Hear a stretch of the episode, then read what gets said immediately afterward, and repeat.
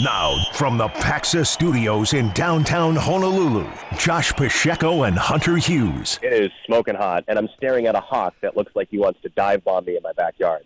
um, but anyway, Off the bench on ESPN Honolulu.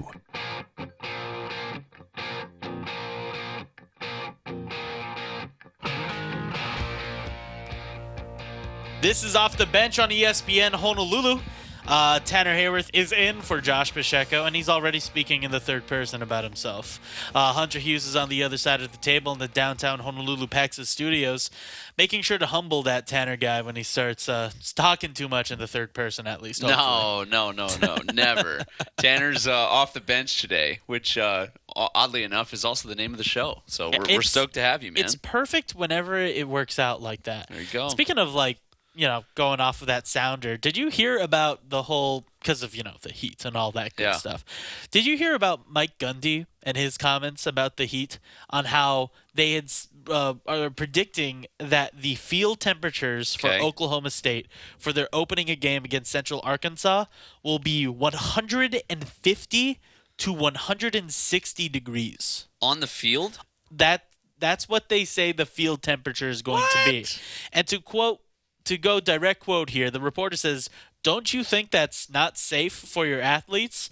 And Mike Gundy just replied, "It is." and that's all I've heard about this from this entire conversation. Okay, so, I actually have a little bit of authority to respond to that comment. Right. My the majority of my family lives in Oklahoma. Um, I've been to an Oklahoma State home opener uh, because Drew Brown transferred from here Right. and played for them. And uh, me and my girlfriend uh, drove down there and went to their home op- opener. And I will say, um, she about had a, a heat stroke actually walking into the stadium because it was incredibly hot. But 150 is crazy. 150 to 160 degrees. Um, On I the thi- turf? Yeah, so this was from uh, John Walker, who covers Oklahoma State and preps for the uh, SDW News Press. Uh, and in that, so like he says, he says that seems dangerous. Someone said, and he said it is. And then after that, uh, he says that'll be another reason why Gundy and Co. will probably see multiple players at countless positions, not just to look, you know, at everyone differently, but it's almost to quote. It's almost impossible to think a guy's going to go and play 75 snaps, especially in that heat. Because I mean, the worst heat that I ever experienced when playing was probably like when we played at Aloha Stadium at noon Oof. which was you know people's cleats were melting and all all that great stuff. We were spraying our cleats every time we got off the field with water, Hmm. and that's the worst that I've ever had to do because luckily I've lived in Hawaii Yeah. for my entire life, so I've never had to. Rarely gets above 95. Which unless it's you know the last couple of weeks. I don't know if it's gotten over 95 though. Oh, 95. Oh yeah, for sure. Sorry, I thought you said I thought you were hitting 90, and I was already Yeah. what's it called? Th- that- ready with that's the, okay. uh, I mean, ready with the statement. To Gundy's defense, it's go it's crazy hot right Yeah. now on the mainland. Crazy hot. And uh the, the guy that we uh, the opening soundbite was actually Andrew, uh, who we spoke to yesterday. He's the uh, play-by-play guy for Vandy, Right. And uh, he was talking about how scorchingly hot it is in uh, Nashville right now for all of our guys about to play here in a couple days' time. So, um, good mean- thing about Power Five infrastructure is they have indoor facilities that everybody uses four times like this. So th- they're in the air conditioning. I doubt Oklahoma State is doing many practices outside right now, Right. other than maybe doing some conditioning stuff to get them ready for the heat. I, I still feel like 150 is exaggerated, though. It might be close it's to 120. just it's probably just the heat you feel that's coming off the field. You know what I mean? Especially if it's a I don't does I don't actually know if Oklahoma State plays on turf or natural grass. It's a turf field. Because if it's turf, then I think that just makes it even hotter because the plastic just gets hotter and It- hotter and hotter. Yeah, it illumin it kind of reflects the sun. Right. And then the the black mats that perimeter Mm. that field that I don't know if you've watched an Oklahoma State game, the the fans all have these huge uh, wooden paddles and they smack the pads so it sounds like a gunshot because they're the Cowboys. And so the whole thing is um, go Right. pokes, pistols firing, and so they they all at one time off of that black mat around the, the, the stadium would probably be even hotter too. Right. So Boone Pickens Stadium's going to be heated heated up here in a Yeah, little bit. Definitely not excited if I was like a Central Arkansas player. But I feel like if you're in Central Arkansas, you're getting the same heat that Oklahoma's getting. You are. I wonder what what parts of the country is is most hot. But you know, when considering that, I know that they probably have TV obligations for playing these games at a certain time on Right. you know an opening Saturday. But consider the kids' safety. You know, everybody might need to wait to play. You know, five six o'clock and just play at nighttime. Right. And that would be hell for TV stations if you just if you, if you were just told, "Hey, we're about to shorten your inventory by a lot because we want to look out for these players." And they're Totally. like, "Uh, we got to look good by protecting the players, but we're going to lose so much money on this because especially these days in college football, college football makes a lot of money Tons. for these guys. Especially when you look at a uh, was it the Fox Sports who plays probably the most ads you'll ever see Yeah. when it comes to a lot of the commercial breaks. That's definitely something I'm going to be watching for this weekend for week 0. I mean, there's so much to be excited about other than all the heat. I saw that Steven Side tweeted yesterday that the temperatures at 6:30 in Nashville, or at least the hit the heat index was at 100 at 6:30 p.m. at game time uh, uh, come Saturday. Oh, so my. that's definitely something I think the entire team is probably going to be focusing on. I saw they were practicing outdoors in the heat. So I'm sure that Hawaii is trying to get acclimated to that uh, to the new, you know, atmosphere that they have to be in because you're no longer in the Is Nashville humid? Yeah, I mean, pretty much any anywhere in the See, this is like the now the me that doesn't know anything that goes on on the mainland. Anywhere in the Midwest and in the South gets crazy humid in the summertime, and uh, it's an El Nino year right now too, and so I feel like summer is a little bit delayed, uh, which is kind of why we didn't really get much of a summer swell over here Hmm. um, on South uh, South Shore. So everything's kind of delayed, and they're experiencing that over on the mainland for sure. Dang. Well, as Hawaii, you know, prepares for that Vanderbilt game, there's that. I that's something that I don't think a lot of people really think about. That the uh, John Walker, the guy whose tweet we we're, ref- we're referencing, is going to be really important for this Hawaii team. Imagine if we had gone there last year and it was this kind of heat with the depth that we had, or should I say, the lack of depth we had. Do you think that maybe in the heat, kind of like this, that's the situation where you're going to see a lot more players kind of come in, come out, come in, come out. Because now you got to deal with a lot of this managing of heat and how you're managing, you know, making sure your body stays cool, that you don't overheat and you don't, you know, faint. Yeah, You know, I think our offense is already positioned to play a bunch of guys, especially at the uh, the, the receiver position. Um, the weather predicament, which I'd be shocked if they even prepared for that uh, more than like a couple of days ago. Like I, I don't even think that they that was very much on Hawaii's radar. I'd be shocked if it was, um, because they're they're focused on repping the run and shoot mo- more than anything. And uh, to to get that accomplished again, you, I, I really believe we're, we're going to see close to nine receivers being used throughout this season. Um, at various points the X, the Y, the H, the Z, and interchanging tight ends and running backs in there with Tylan Hines um, as well. So our guys are ready. I think uh, getting fresh legs in there uh, against um, against different matchups is going to be beneficial, and also beneficial if it's extremely hot to keep those legs fresh. Right. And you know, if you want to look into the future, I'm looking at the I think it's AccuWeather right now and it's focused right around Vanderbilt Stadium. Uh, today, clear and humid, heat advisory from 12 to 8 p.m. Uh, Friday. This was from 12 p.m. Tuesday to 8 p.m. Friday. There was there has been a heat advisory at Vanderbilt Stadium specifically. And when you go to Saturday, 97 degrees is the high, the low is 74 degrees, 40% humidity, partly sunny and hot.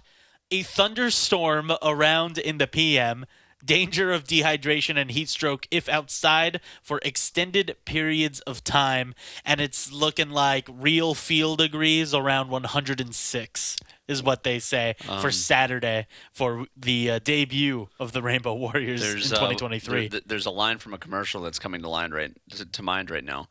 We love our Fujitsu. oh, If there was ever a business to get into right now in the Midwest or in the South, it would be air conditioning. air conditioning and air air conditioning repairmen. Dude, Those guys are getting money. I bet you're getting. I bet they're killing it right now. Right. I mean, that's what we're hoping. You want to the- talk about dealing with a Karen though? a Karen that is in the middle of uh, a you know 108 degree Oklahoma heat and their air conditioner is not working. That's act- that's actually terrible. That's a Karen in all caps. Well, I feel like I would turn into that would- kind of Karen I- if I'm in 108 and my air conditioning isn't working. right out of my mouth. I, I would turn into a Karen.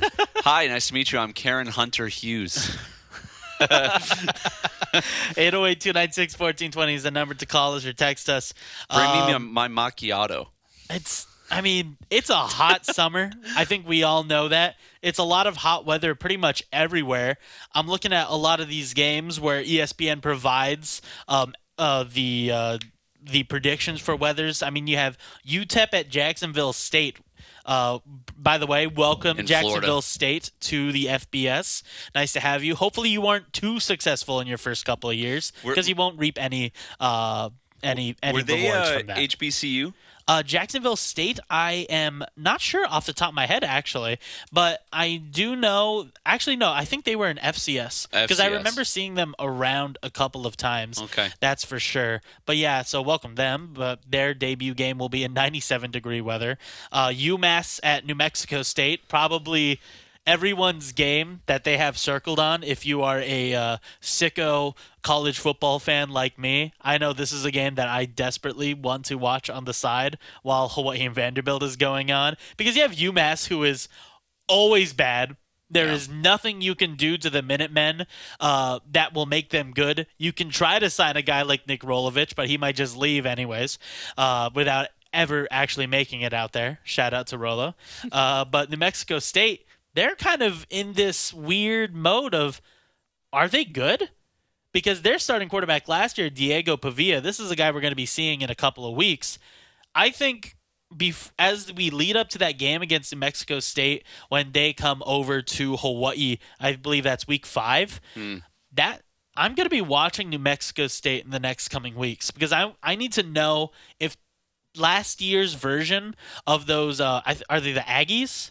I think I need to know if those Aggies will be good or not, hmm. like how much they absolutely killed us last year, and they made their way all the way to a bowl game and won that bowl game. It's true. So will last year be a kind of not the, the word isn't mulligan. What's the word? Exception towards the absolutely terribleness that An is anomaly? that. Yeah, an anomaly for this program or not.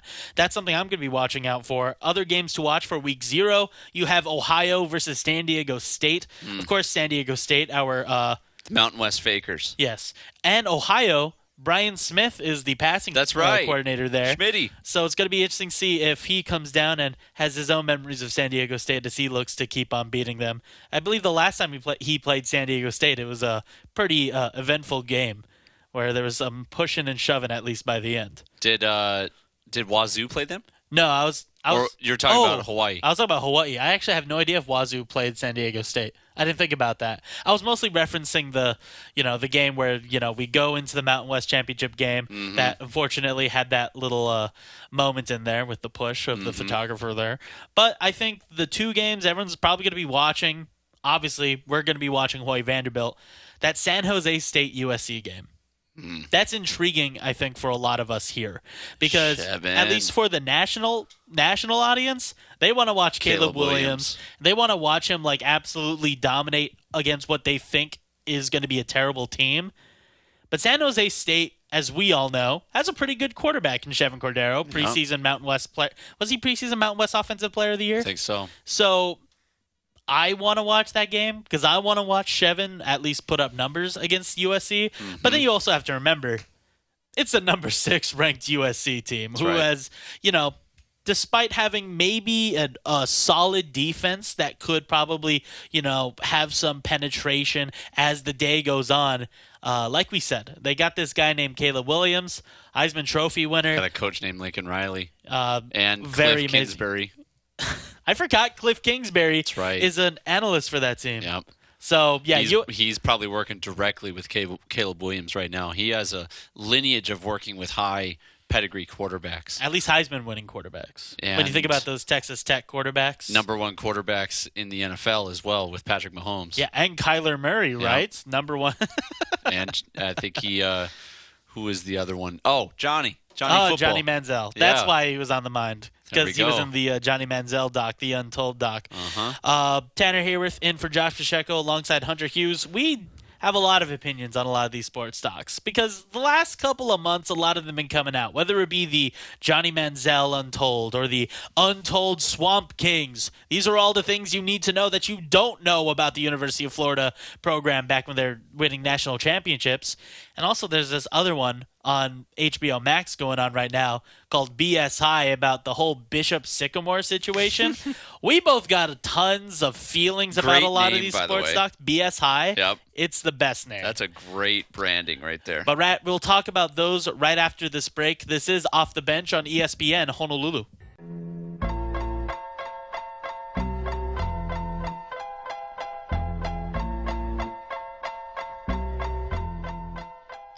Guess who's back?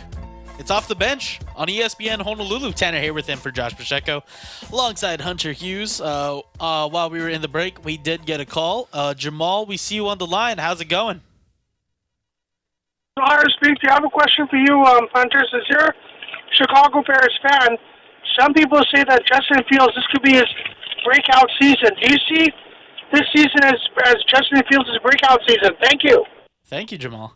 Thanks for the call, Jamal. Um, I certainly hope so. um, the, uh, the the Bears have been struggling for a long time. The the one thing that I hope and pray does not happen is that we just exhaust the heart and dedication and willpower of a gem like Justin Fields and just bury him in the ground of mediocrity because he is in my mind the second coming of Cam Newton. Uh, maybe even faster too. Wh- wh- When you can like it's almost Cam Newton mixed with RG three whenever he was healthy. Um, an unbelievable athlete, uh, a, an unbelievable leader, not afraid to get hit. Um, absolutely love that guy. And the the, the thing that uh, to your uh, to your call, Jamal, that actually helps that hypothesis is that we've gone out and gotten some help for him. Great Um, help. So some really good help. But uh, at the end of the day, it's the Bears, and my entire life I have watched them just obliterate our hopes and dreams uh, with either a botched field goal or Rex Grossman throwing interceptions in the Super Bowl after Devin Hester returns the opening kickoff against Peyton Manning. It just it's tough for me to get my hopes up, although this certainly could be Fields' is coming out party. What I like about Justin Fields this year, by the way, I want to talk about, you know, what you were saying on how you hope he doesn't lose heart. I feel like this is the perfect quarterback to draft for Chicago because I feel like I know that Justin Fields will be committed to this franchise very much so because I think about that um it was the uh it was the it was definitely the playoffs, the college football playoffs where they beat Clemson and he wins that game with broken ribs. He went out there and still played with the broken ribs. And then the next game, he went out there and still played with those broken ribs. Sure, they didn't win that game. Um, but still, it showed the absolute dedication that a Justin Fields has for a franchise that stays committed to him. And from what we, I've seen, at least in the offseason, they have shown their commitment towards Justin Fields by rewarding him with these weapons, by giving him a guy like a DJ Moore from the Carolina Panthers, Yeah. um, by drafting a absolute I would say a diamond in the rough here. The running back Roschon Johnson from Texas, because he's kind of a do-it-all kind of back. He can pass block, he can catch out of the backfield, he can run a little bit, and pair him alongside Khalil Herbert, who can also pretty much catch the ball. He's a lot. He's like that lightning to Roschon Johnson's thunder. Yeah. In my opinion, they have one of the best run blocking offensive lines in the NFL. Apparently, hmm. despite their kind of shoddiness throughout the entire season. So I think there is a glimmer of hope for all you Chicago Bear fans out there. I know more exist outside the parameters of this office because we do see the texts uh, Yeah. very often whenever we just say one small little bad thing about the Bears and you'll see the text. Yeah. There you go. Always criticizing my Bears. Where's the text about me bringing up the Bears every time, almost every time that I talk? Mm. Although I say that, and they probably, I don't, they're not going to win the division though.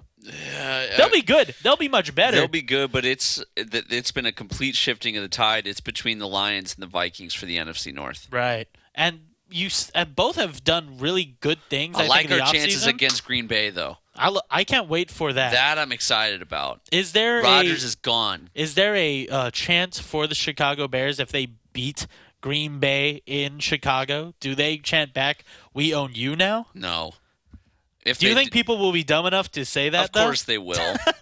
of course they would. Ju- Just like uh, Hawaii fans will be dumb enough to blame Schager if he doesn't throw for 400 yards in the first game at the run and shoot. Right. Um, there's no way that you can turn around and claim that we own the Green Bay Packers after a decade of them destroying us.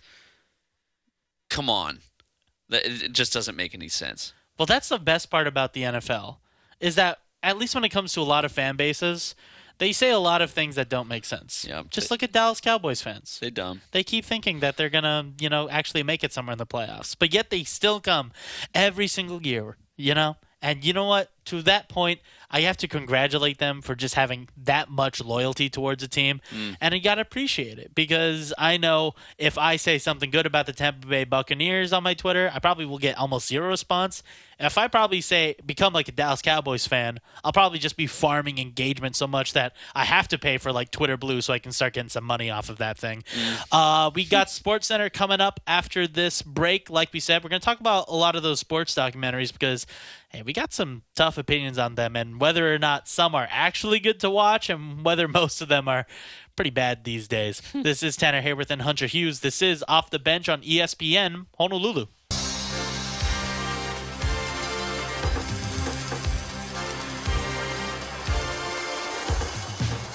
This is Off the Bench on ESPN Honolulu. Tanner Haworth and Hunter Hughes. I'm in here for uh, Josh Pacheco because he's got to be off to Waipio Soccer Complex because we'll be holding uh, uh, Wahine Soccer right after this. Uh, right now, we're watching a lot of preseason. There are the two preseason games going on tonight on uh, Amazon. Was it Prime Video? Mm-hmm. Uh, they got they're in halftime right now for, or they're about to be in halftime.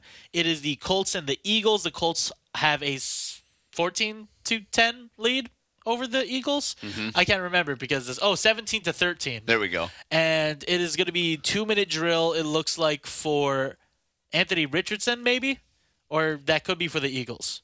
I think the Eagles. no, the Eagles the just got the ball now. Yep. So Anthony Richardson and all of the ones for the Indianapolis Colts have been playing this entire half. So the fact they got 17 points up there means, hey, they'll at least be better than the last time they were on Thursday Night Football, Mm. uh, back in that game last year where Matt Ryan and Shout Russell Wilson to Matt Ryan. that game was absolutely terrible. One of the worst football games I've Matty ever watched in my entire became life. ice cold. But in the other preseason game, you got the Steelers and the Falcons, where the Steelers are just about to finish the third quarter. It is twenty-four to nothing. Uh, you have Kenny Pickett finishing his day four for four, 86 yards. Uh, Najee Harris had a touchdown. But the big highlight so far, in my opinion, once again, like how it has been every single game for the Pittsburgh Steelers defense, is Nick Herbig. He gets another sack, has a really great inside move, absolutely feels like he got untouched by the right tackle as he went in for the sack. He's had a sack in every single preseason game. Dang. And this dude was drafted in the fourth round. Haven't we What learned? college again? Uh, Wisconsin. Ah, that's right. And he was pretty good at Wisconsin, but a lot of the knocks on him was, oh, you know, he's a little too small to be an effective edge rusher in the NFL. To which I say, um, 6'2", 240 pounds, uh, that makes him two inches taller than one guy who was also too small and too light to be an effective pass rusher in the NFL. Oh yeah, by the way, he's also a Steelers legend, James Harrison Harrison. undrafted free agent was six foot two forty. Obviously, he became a lot bigger, Golly. but dude, Could have auditioned for the Mountain on Game of Thrones. I feel like that guy should have proven that at to a point, too small and too light doesn't really mean much if you are an amazing pass rusher, uh, a la Nick Herbig. So shout out to him. I hopefully he'll start getting some. Uh, a lot more snaps because right now I really just feel like at that edge rusher position you have him, T.J. Watt. Watt. You might have heard of him. Who's playing preseason games, by the way. Yeah, he also had a sack where he just made an offensive lineman kind of forget where he was in life. He hit him. What was it? He just ran by him. Kind of hit him on an inside swipe move, and after he was three steps by him, the Falcons' right tackle realized, oh, I, I, I better act like I'm doing something, and then turned his back on T.J. Watt, who is sprinting at his quarterback, by the way, and acted like he was blocking the air. It looked like it's something out of Madden, where you're just like, dude, block. That guy's getting cut. Yeah, uh, that could have been a starter because he's playing against T.J. Watt. Jeez. That has to be the starting right tackle for the Atlanta Falcons. Well, Make a move then. they're a much better running team. Yeah. To be fair, they have Okay. like three good running Well, backs. it, whoever the quarterback was, he ended up running and Yeah. getting tackled.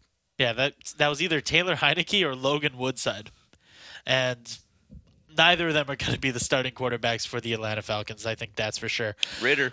But we've been teasing this for a little bit because I just personally just feel so, as a lover of sports documentaries my entire life. Yep. I just feel so miffed about what we have these days. I grew up watching those amazing 30 for 30s. I- Unbelievable. the Bad Boys, The You. I mean, Bo knows. those have been just ingrained in my mind because Yeah. of how much I've watched those. The greatest that never was. Exactly. And I Marinovich feel like Project. Right. All of them. I feel like since The Last Dance, and this is no disrespect Mm. to Michael Jordan and all that stuff.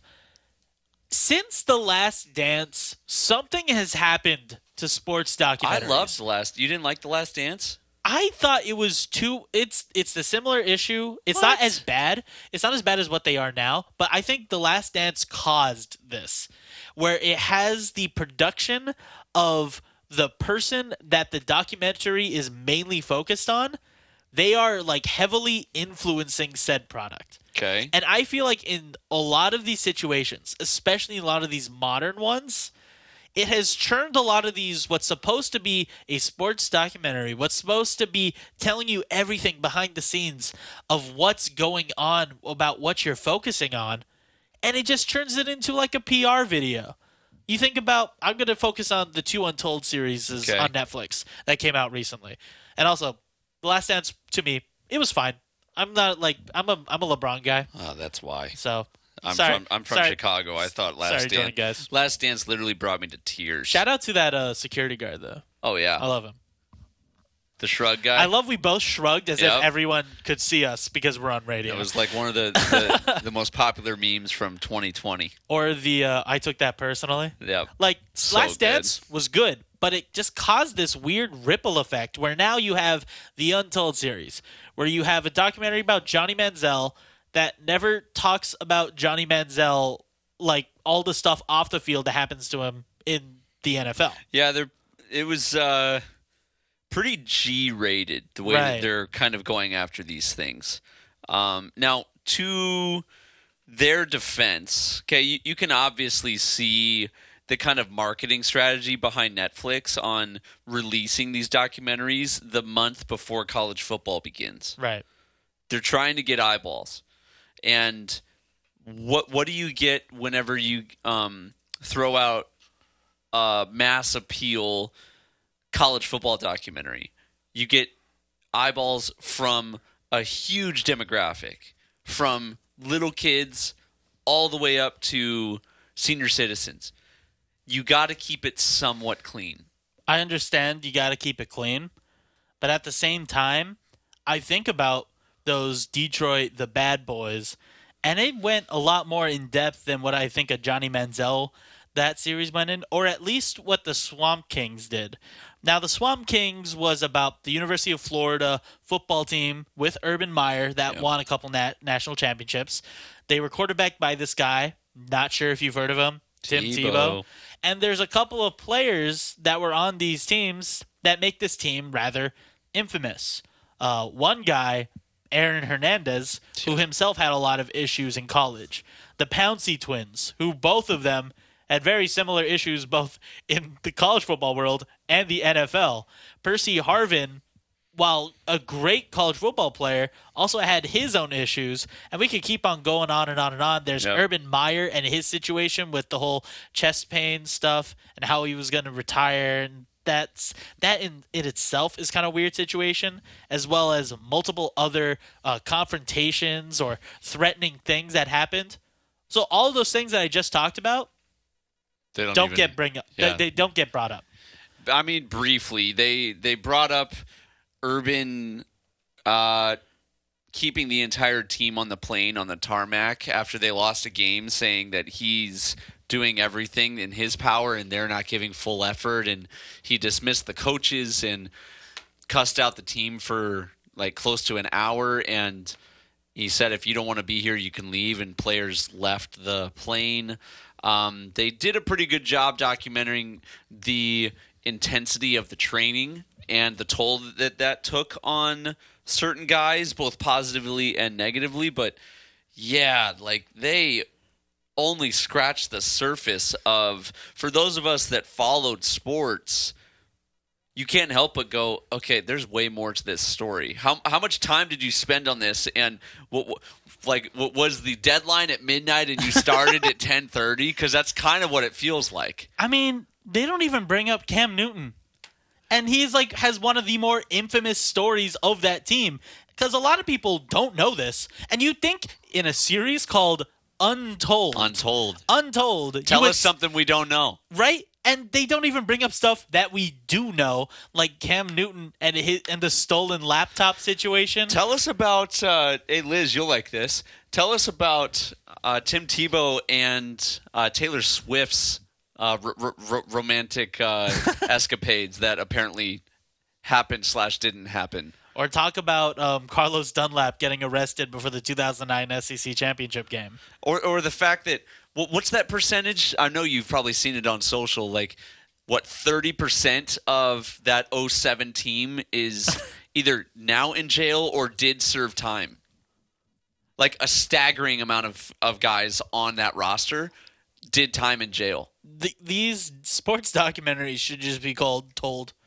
Told, yeah. We told them, Or, We'll- uh, or we'll tell you. Um, here's some of it. Here's what what we can get away with telling. Here's the Wikipedia article that we paraphrased. Here's um, This would, I mean, if you put the script from Untold into a um, into a plagiarism check, it would probably show up as 100% because it would just be so kind of. It feels. I'm not gonna say it's low effort because obviously there's a lot of people that put a lot of time into all, these productions. It just doesn't feel as in depth as it should be, especially when it's called Untold. Yeah, and you know, it- at least with okay, let's just look at the Florida documentary and the the level of training and intensity that an Urban Meyer led team um, operated. It's a different world that we live in now. That stuff doesn't fly anymore. Mat drills, mat drills do not fly anymore. No. like they'd have lawsuits left and right booked with the NCAA. Um, I, I mean, don't know if the world today could handle like an R-rated documentary from that era, even though we all want it. I think the world could handle it. I think there's a whole lot that we still do watch to this day. If that was happening in the modern day, then I don't think they would want it because obviously you want to look out for the safety of all the players. I think for all the people out there, like you or I, or a lot of the college football fans out there that know much about this team, we all wanted that. That's what you expect when you get the documentary The Swamp Kings. And now unfortunately, because they've covered this product, they've covered this team, there is a high chance that we're never going to hear about it ever again. Yeah, they- no one ever is. I don't really. They're not going to revisit it. Right, because it's already been, been visited done. before, even though the documentary should just be called Urban Meyer and why he's just the greatest college football coach of all time. or f- uh, five years at Florida. That, like basically, it really just broke down game for game how the team did, and they had Tebow talking about specific plays, Brandon Spikes talking about specific plays. That was basically it. They and also I'm, I'm going to gripe on something right here. Gripe. They, they wanted to act as if after one loss, like at the beginning of the year, that Urban Meyer drastically changed the way that they lifted weights or trained or got their bodies ready and they needed to get shapen up. There is no chance that they changed their training method mid-season. I'm sorry, I'm I'm calling BS on that. There's no chance that you're making those guys lift like that in season. How are they going to be ready to play in 5 days? nah, yeah, against it's- another SEC opponent. Like I, I know they did their best in storytelling. That to me was the biggest frustration because if you know football, they don't lift like that during the year. That's all happening in the spring. That like if anything, you you might do uh, some stretching. You might do a little bit of running. It, it's it's all maintenance during the season. So that part of the storytelling again I, I i went to film school at uh like i was i was an animation major at uh and so i really focus on storytelling and doing a good job especially if it's based on a true story that part was tough for me And, you know, we're talking a lot about, you know, calling BS on a lot of this stuff. Let's go ahead and talk about some a, a, a piece of work that does the sports documentary justice. And that's BS High. On Max, they have a new sports documentary. I think it actually just came out like yesterday hmm. about Bishop Sycamore. Now, if that name rings a bell, a couple of years ago, there was that whole situation where on ESPN they were showcasing a high school game between IMG Academy and Bishop Sycamore, a school that's not even a school. If you just if you love a lot of the sports documentaries and you want to watch just an enticing story of going into the mind of who I believe is an absolute sociopath of Roy Johnson, the guy that kind of came up with this whole situation of Bishop Sycamore and all of the consequences, not only for him, but for all this for all these kids whose lives he's ruined. Hmm. This is an amazing documentary because you have Roy Johnson there. And he is telling you straight up everything that he's done and why he did things. And in the end, what is so just disgusting about it is he is so unremorseful that he is still so open to blame absolutely everyone else and how just it's incredible. I recommend this watch to absolutely everyone. If you don't have Max, uh, find a friend who has HBO Max. if you don't have Max, I mean, sorry, man. I, I think there might be a way to pirate it. Who knows? But I won't say you should do it because that's illegal. Uh, but yeah, definitely go you ahead. must be the worst pirate i've ever heard of oh, you've heard of me. but you have heard of me This is Off the Bench on ESPN Honolulu. Tanner Haworth and Hunter Hughes here in the downtown Honolulu Paxa studios. 808 296 1420 is the number to call us or text us. We'll see you right after this break. Free on my wayward son. There'll be peace when you are done. Lay your weary head to rest. Don't you cry no more. That was probably the message that Brett Yormark and uh, the Big Ten they were all delivering to the Pac-12. Uh, carry on, my wayward son. But a lot of great news, I think, for Mountain West fans out there as well. Uh, this uh, from only a couple of hours ago from Ross Dellenger from Yahoo Sports. Apparently, Gloria Nevarez is on the recruiting trail right now.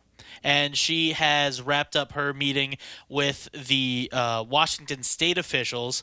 Uh, she delivered an expansion presentation to those officials at Washington State, and will soon present to Oregon State as well. Wow. And the AAC commissioner, Mike Aresco, is presenting to both as well. So right now, it's kind of a race between the Mountain West and the American Athletic Conference into seeing who will get either Washington State or Oregon State or even just both of them.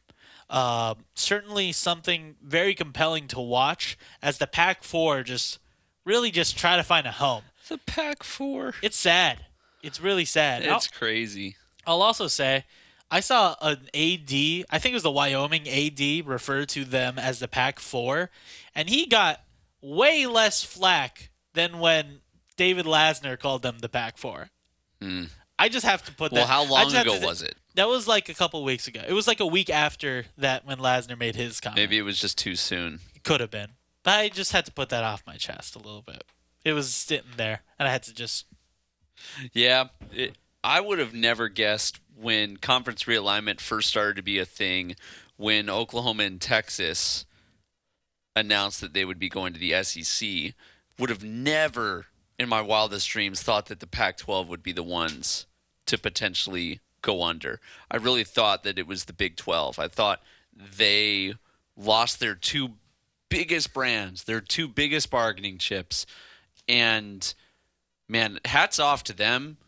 Hats off to that conference in going out and being hungry and, I mean, biting off more than half of the Pac 12 and scooping up, in my mind, relevancy when last year this time they were they were at risk for going under and then the Pac-12 just got got lazy man Yeah. One of what's what makes this equally sad, uh, also equally as great for the Big 12 conference, is two years ago to this day, the ACC, the Big Ten, and the Pac 12 joined together to stabilize a volatile environment and created the alliance. Do you remember that? Two years ago, the ACC and the Big Ten and the Pac 12 all came together to make sure that we would all be safe from conference realignment and the evil SEC and oh oh hi Big 12 oh you can't join our club actually. You're a little too small. There's a line from the office coming to mind when Dwight Schrute goes to Jim and asks would you like to form an alliance with me? And then Jim of course responds absolutely I do. I just want to see what's what's going to happen. Yeah he, that, that's basically it that's Uh, ACC all- the all- ACC was Jim in that situation that's right okay the Pac 12 would have been Dwight I Yep. guess they uh well, we'll we'll do whatever it takes to uh, watch this roller coaster come to a crash. what'll make this equally as sad is if the ACC do get Cal and Stanford Mm-hmm. Because then the ACC would have taken those two. The Big Ten would have taken USC, UCLA, Washington, and Oregon. All and they're going to have to rebrand. right. You can't still be the ACC and have two schools from the West Coast. Well, you can't be the Big Ten and have like 20 teams. The same goes for the Big 12. The numbers aren't as much of an issue for me. You can't be the Well, Atlantic remember- Coast Conference. Well, remember when the Big Ten had 12 teams and the Big 12 had 10 teams? Um, At that moment, I remember as a kid being very confused It's- it's because I wasn't that into college football, and I'm like, wait, but that's that's not right. yeah.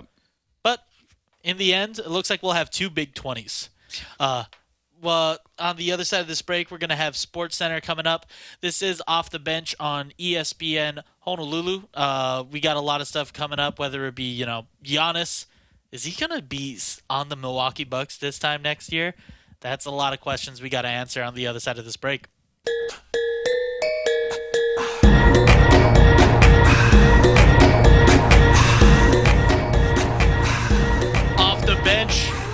ESPN Honolulu. I'm sure these are the vibes on the H1 right now as they're all drifting through those open streets, right?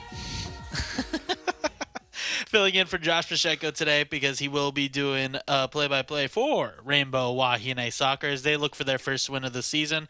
They'll be taking on Sacramento State. A team that has a lot of Hawaii players on it, by the way. So there's probably going to be a lot of stuff talking about Maui today uh, before the game as well. So a lot of great stuff going on there.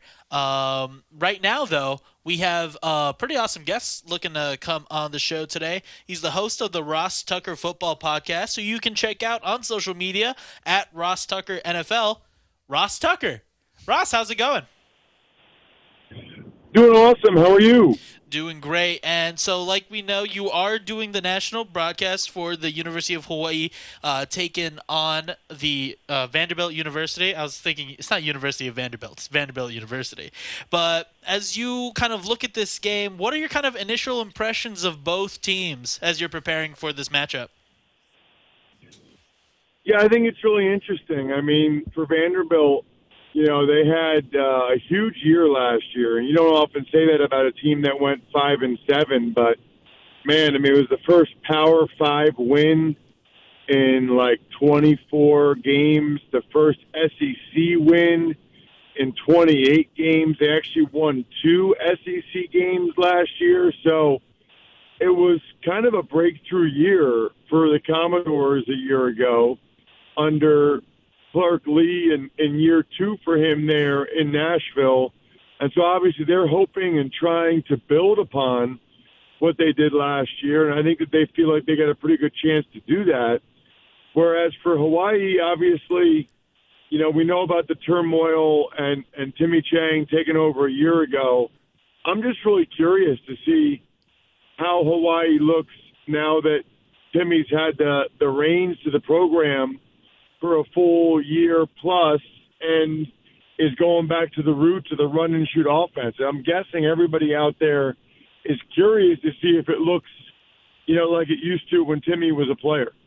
That'd definitely be very good for us, uh, considering last year's results against Vanderbilt.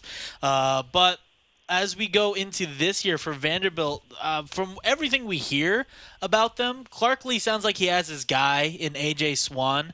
Is this going to be kind of the I wouldn't call it a resurgence, or is this is this the surgence of the Vanderbilt Commodore program at, under Clark Lea right now with AJ Swann at the helm?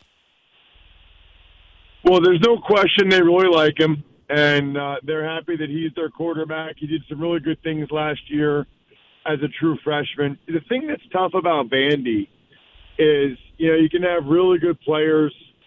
A couple years ago, Tyler Steen played really well, and then he transferred to Alabama.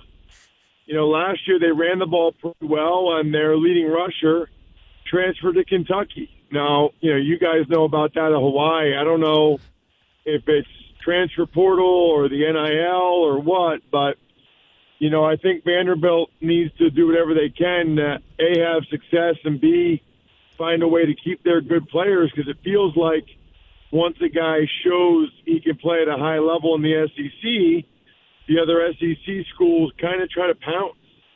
And so Vandy losing their top running back is tough. Um, but yeah, I do think Vanderbilt believes that they'll build upon what they did last year, but you know they're still picked to finish last unanimously in the SEC East. So they got five wins, they got a couple in conference, but there's still a lot of people that are very skeptical about what Clark Lea and his staff is doing there in in Vander, at Vanderbilt. We're talking with Ross Tucker, host of the Ross Tucker Football Podcast. You can check him out on social media at Ross Tucker NFL. Ross, uh, really quick, you know, you you cover nationally a, a lot of different teams around the country, and uh, it, it's no um, difference for us out here in Hawaii. But uh, do you have to practice your pronunciation for Polynesian names covering Hawaii games?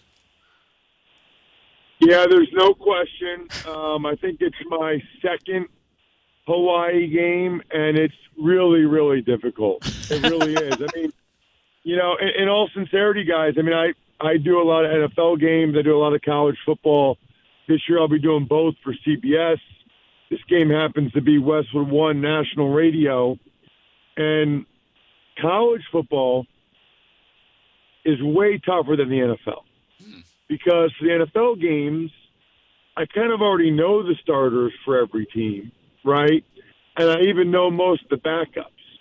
Whereas for college, you know, you're almost starting from scratch. Now, ironically, I think I'll have three Vanderbilt games by October 15th. Uh, I, Vanderbilt plays at UNLV, another Mountain West team.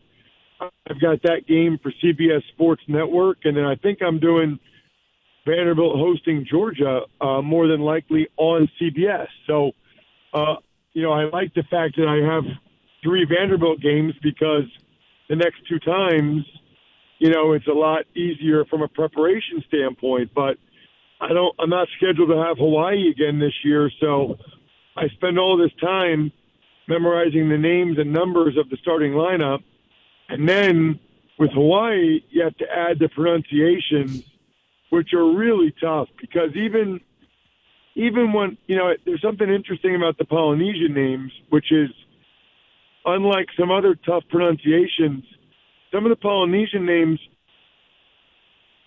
five times, and you, you, you got it down pat.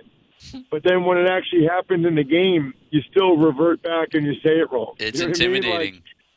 some, some of these guys, no matter how much you practice, it still doesn't come out right when the game happens. Is is there anybody that we can help you with now that we've got you on the phone? No, I, I sort of just hope that guys like Logan Taylor make a lot of tackles. That's kind of how I do. and Braden Schager, right? Yeah, Yeah, yeah. Keep giving the ball to keep giving the ball to Tylan Hines. Get the Texas kids involved. So you're not looking for a sack from Lester Lysane Longafuaina?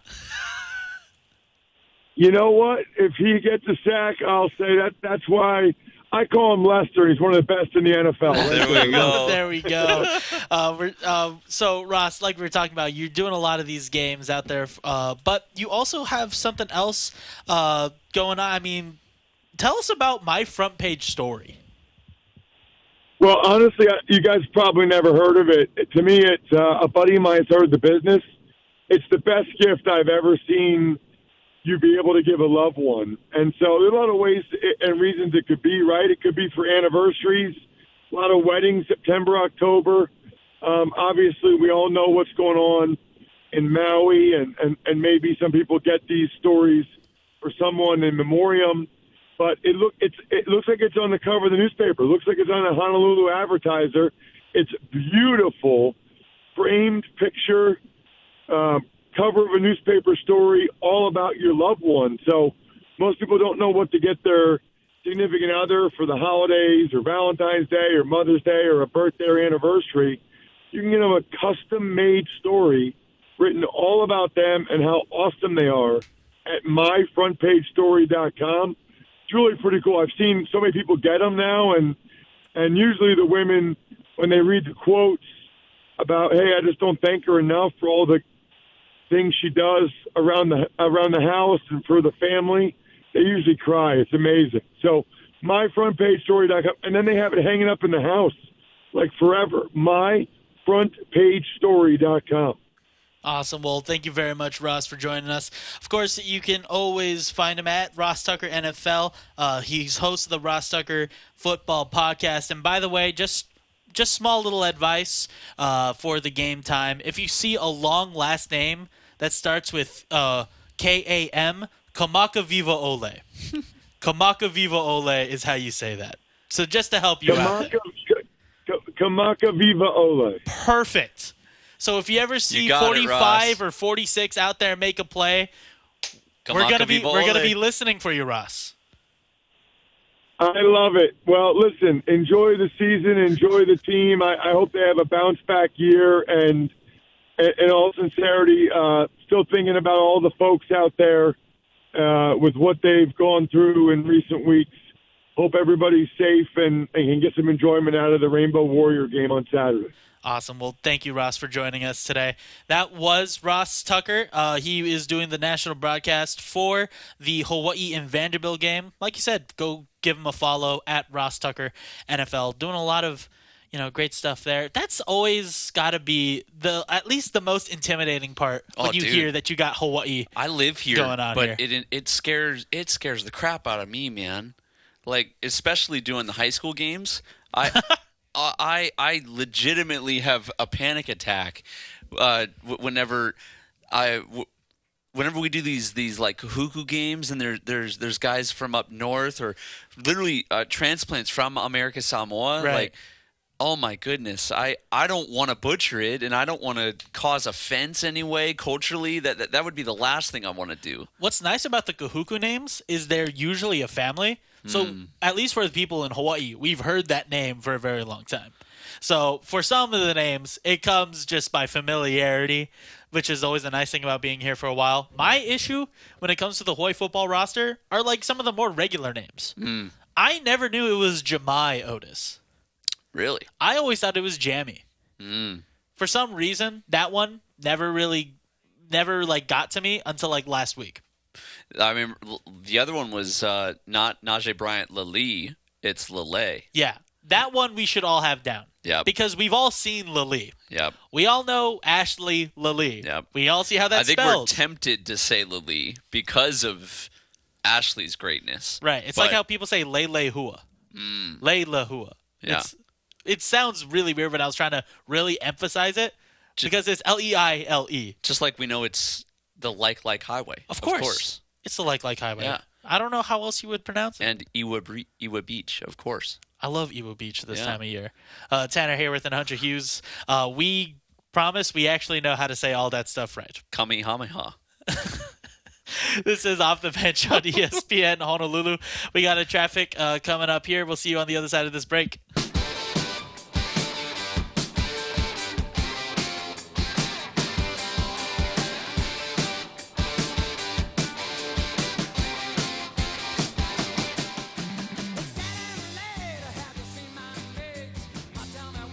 Need a Thursday version of this song.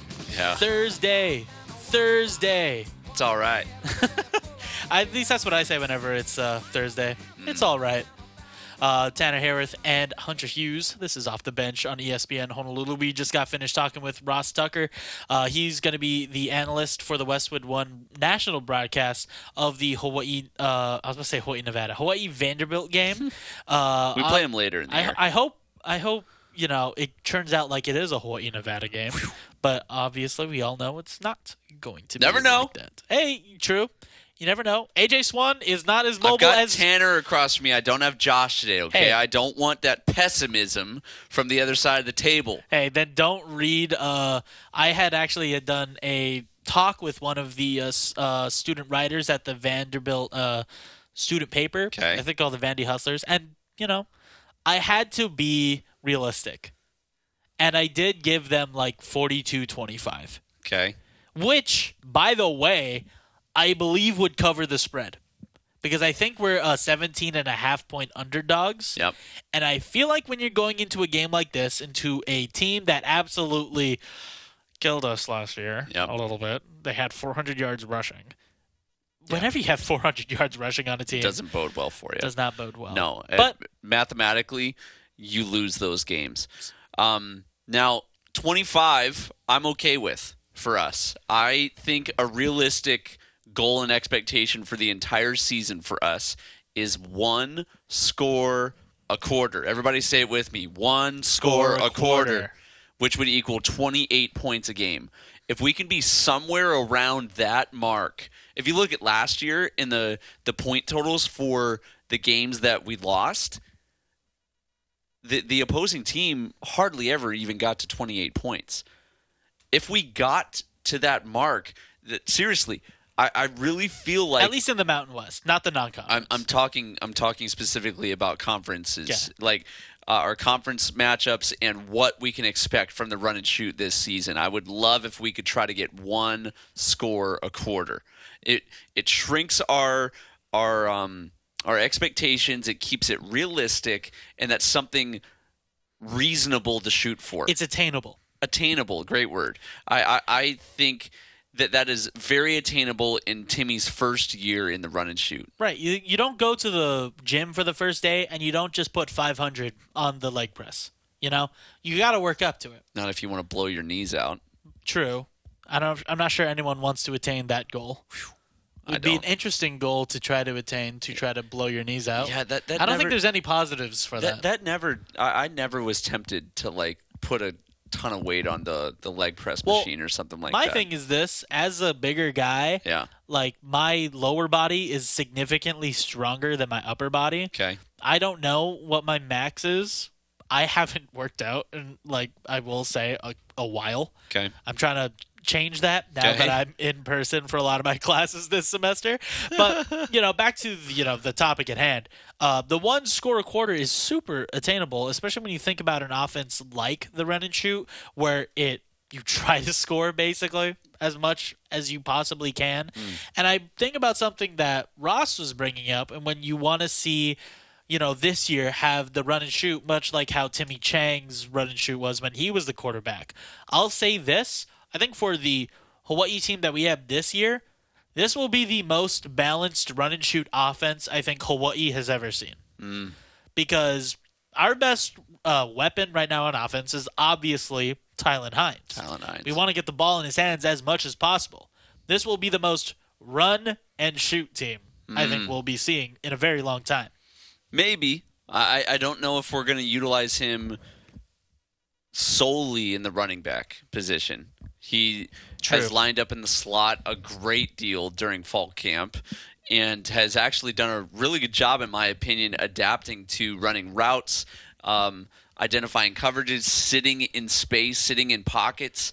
Um, they're going to bounce him around a little bit. Um, I, I do like that call, but I, I do think we're going to incorporate him in the pass much more than we think. Well, I also think about a guy like Tylan Hines. If you have him sitting down in a pocket of his own, all you have to do is throw low to Tylan. And I think Tylan Hines is the only person that can catch that ball because he's already, you know, so low to the ground. Just throw at his feet, and you pretty much have a guaranteed completion every single time. Uh, it's not a bad call. Speaking of solo, Ooh, how was Solo. that? How was that? wearing zero. Uh huh. I think he's going to be incorporated Exactly, in the running game much exactly what we wanted a couple of years ago. A, years, a couple of weeks ago. Yep.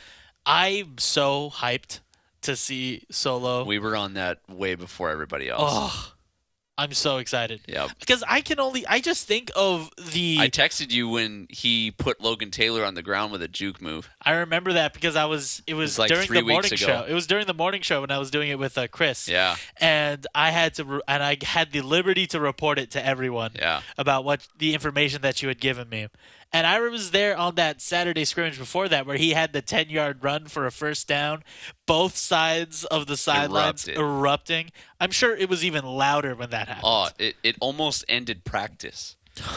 And Timmy yelled out, Logan will never forget that.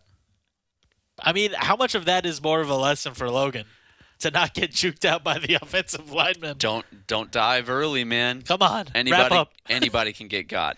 And I just think about the why I'm so excited about it is I just think of all of the possibilities like for the formations. Because especially if you go hurry up offense, if Solo can do that, uh, you know, you know, prayers up to his cardiovascular system there.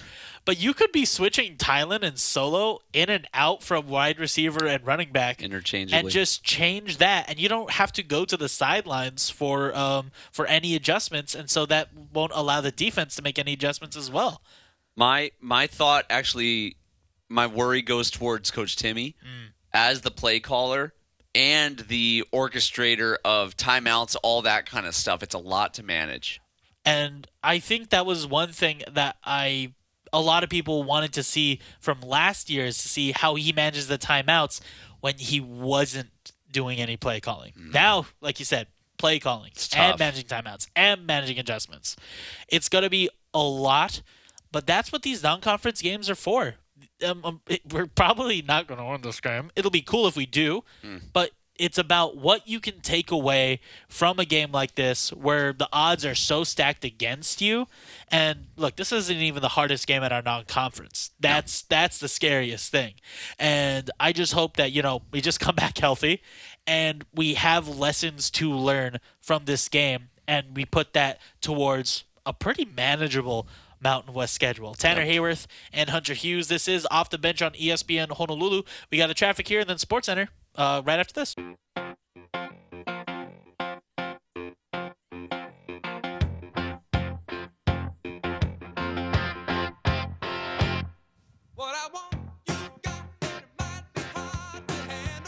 off the bench on ESPN Honolulu. Tanner Haworth alongside Hunter Hughes. I really feel like when I hear this song, I think of what Giannis Antetokounmpo wants to feel with the Milwaukee Bucks. His dreams come true. He wants his dreams to come true. And, you know, technically, his dream already kind of came true. He's got the MVPs, he's got the NBA championship as well, but he wants more. He wants another championship. And according to a report from ESPN, he's not feeling it. Or at least he isn't he isn't willing to re-sign for a max extension until he's comfortable knowing that the organization will continue to compete for a championship. Hmm. To which I then ask the question to you off air what else do the Milwaukee Bucks need to do? Like, they re signed Brook Lopez, they re signed Khris Middleton, they signed Jae Crowder and Malik Beasley. I know they're not like LeBron James and Chris Bosh for the Miami Heat in 2012, but they're still good role players. And their new head coach, Adrian Griffin, he has some experience with the Toronto Raptors, uh, five years there. So he was there for the ring with Kawhi Leonard. So is this just Giannis overreacting, or is there some kind of sentiment behind all of this for Giannis? What do you think? So yeah, I, I kind of feel like if you got two MVPs and you got a championship for the Milwaukee Bucks, that's as good as it's going to get. Right. I, I, I don't know if you can really expect if you want to call them a mid major in the NBA. A small market. a small market, but it's basically the same thing, right? Right. Uh, you're not talking about the Knicks, the Bulls, the Clippers, the, The Lakers, um, Golden State, Boston, these huge market franchises. You're talking about the Milwaukee Bucks here, which growing up outside of Chicago, we would go watch Michael Jordan in Milwaukee because it was cheaper to go watch him up there than to watch a home game at the United Center. So I'm just sharing because they're a smaller, cheaper market team. They're giving him everything that they have right here. I, I get that he wants to make the most of his time, but if you're wanting to win, um, you know, I'm, I'm kind of split here. One, the East is vulnerable. The East is very vulnerable. If um, you have Middleton, you have Jrue Holiday, you've got Brook Lopez coming back, and you have uh, Giannis uh, Antetokounmpo, they have a chance to win the East, in my mind. Like outside of the Celtics, your team, and whoever Miami can come up with, Right. like those are the three. Especially with the chaos going on with the 76ers right now. No, nobody else is, is poised to win right now more than the Milwaukee Bucks. So I feel like these comments from him, although I kind of understand it, are a little premature. What else do you want them to do? You guys are poised to win the East. And this is the thing. I wouldn't have taken much issue with this if they were like going into the playoffs as like the fourth seed. Because we always have these lofty expectations of the Milwaukee Bucks just because of Giannis, Jrue Holiday, Khris Middleton, Brook Lopez. We know how good they can be. So if the last two years they were like the fourth seed, then I would understand Milwaukee's or Giannis's frustration with Milwaukee. Um they were the number one seed last year and they lost to the Miami Heat. By the way, the only game they won was the only game Giannis didn't play in, like for major minutes. Yeah. So when I think about that, part of me thinks, okay, what's the issue here? Is it Giannis with the team, or is Giannis the main issue here? Which feels weird. Because he's like the nicest of all of the superstars. Mm-hmm. You only hear good things about Giannis Antetokounmpo. Yeah. He's a good guy. But the only times he ever comes out with something like this is in this situation. And then a couple of years ago, when Jason Kidd used to be the head coach, Oh, yeah. and then he got fired, Giannis was devastated by the firing of Jason Kidd. Mm. And then you know they get better. I, I think. I think is that when uh, Mike Budenholzer comes in, basically. I think so. so then Mike Budenholzer comes in. He gets two MVPs and he They gets win a ring. championship. But Jason Kidd mind you, kind of laid the foundation of putting Giannis in that point guard position. Like, do you remember when that was first happening? Where Giannis started playing point guard, being a main ball handler, and he was euro stepping from like the top of the key Yes. and it was insane. And he kind of unlocked that for him. So I understand why he'd be frustrated in that situation. Giannis can literally do a right-handed layup from the three-point line. He's he is the he Greek ta- freak. He can take two steps from the three-point line and lay it into the hoop. right. It's incredible. So maybe it's him overreacting again because he has another new head coach, moving on from Budenholzer, going to Adrian Griffin, kind of, kind of an unknown. Kind of like when Darvin Ham took over last year for the Lakers. They still go all the way to the Western Conference Finals. Yeah. But there was a lot of questions into that offseason about whether or not Darvin Ham could coach around LeBron James and Anthony Davis. A lot of the questions are probably going to stay the same for Adrian Griffin as he tries to coach up Giannis Antetokounmpo. But I look at the roster right now. Of course, we all know Jrue Holiday, Khris Middleton, Brook Lopez, Giannis. Uh, they they have Grayson Allen. I Oh, forgot yeah. that he's there. Um, I mean, The after Duke that, Demon. right? They have uh, you know as a depth guy, you know, also Bobby Portis, Yep. who right now is doing his thing for U.S. Uh, men's basketball mm. as they're one In of like yeah, as they're one of like three centers that exist out of the U.S. Well, but this look- team isn't that bad. No, that, that's exactly my point. And l- look at the matchups. If you you consider who's going to come out of the West, if Golden State can't find you know find a way to put it together with the additions, if Phoenix can't put it together, if the Lakers can't put it together, the in my mind still the best teams from the West right now are the champs, are the Denver Nuggets. Who better to go up against Jokic than Giannis? right? Who better? of course, Maybe Jokic, Embiid, but that's it. And then Jokic only got his first MVP because people were tired of voting for Giannis. Let's not forget, Yep. Joel Embiid gets that MVP because everyone's too uh, like tired, Tired of, of voting for Jokic. So it's a they're both in that same situation where th- both of them should have three MVPs, but it's kind of a paradox if you think about it like that. Giannis is the best player in the NBA when he is hot When he, yeah, and not hurt. Because that is also an issue where he gets some nicks here and there. and he doesn't have to go to the free throw line. That sh- that too. If they don't pack the um, if they don't pack the key and put three on him and physically keep him from going to the hoop, good luck guarding him one on one. Right. He'll go right through you. But do you think he looks at all of these other teams with these massive blockbuster trades where they're just sending off first like eight years down the line for like a big player? Does he want that? Because in my opinion, the only way for the Milwaukee Bucks to really improve their roster is only by trading for some kind of big time center to replace Brook Lopez, which in my opinion doesn't really need to happen because I'm probably one of the bigger like Brook Lopez fans. Like defensively, he is a beast if you look into the advanced statistics.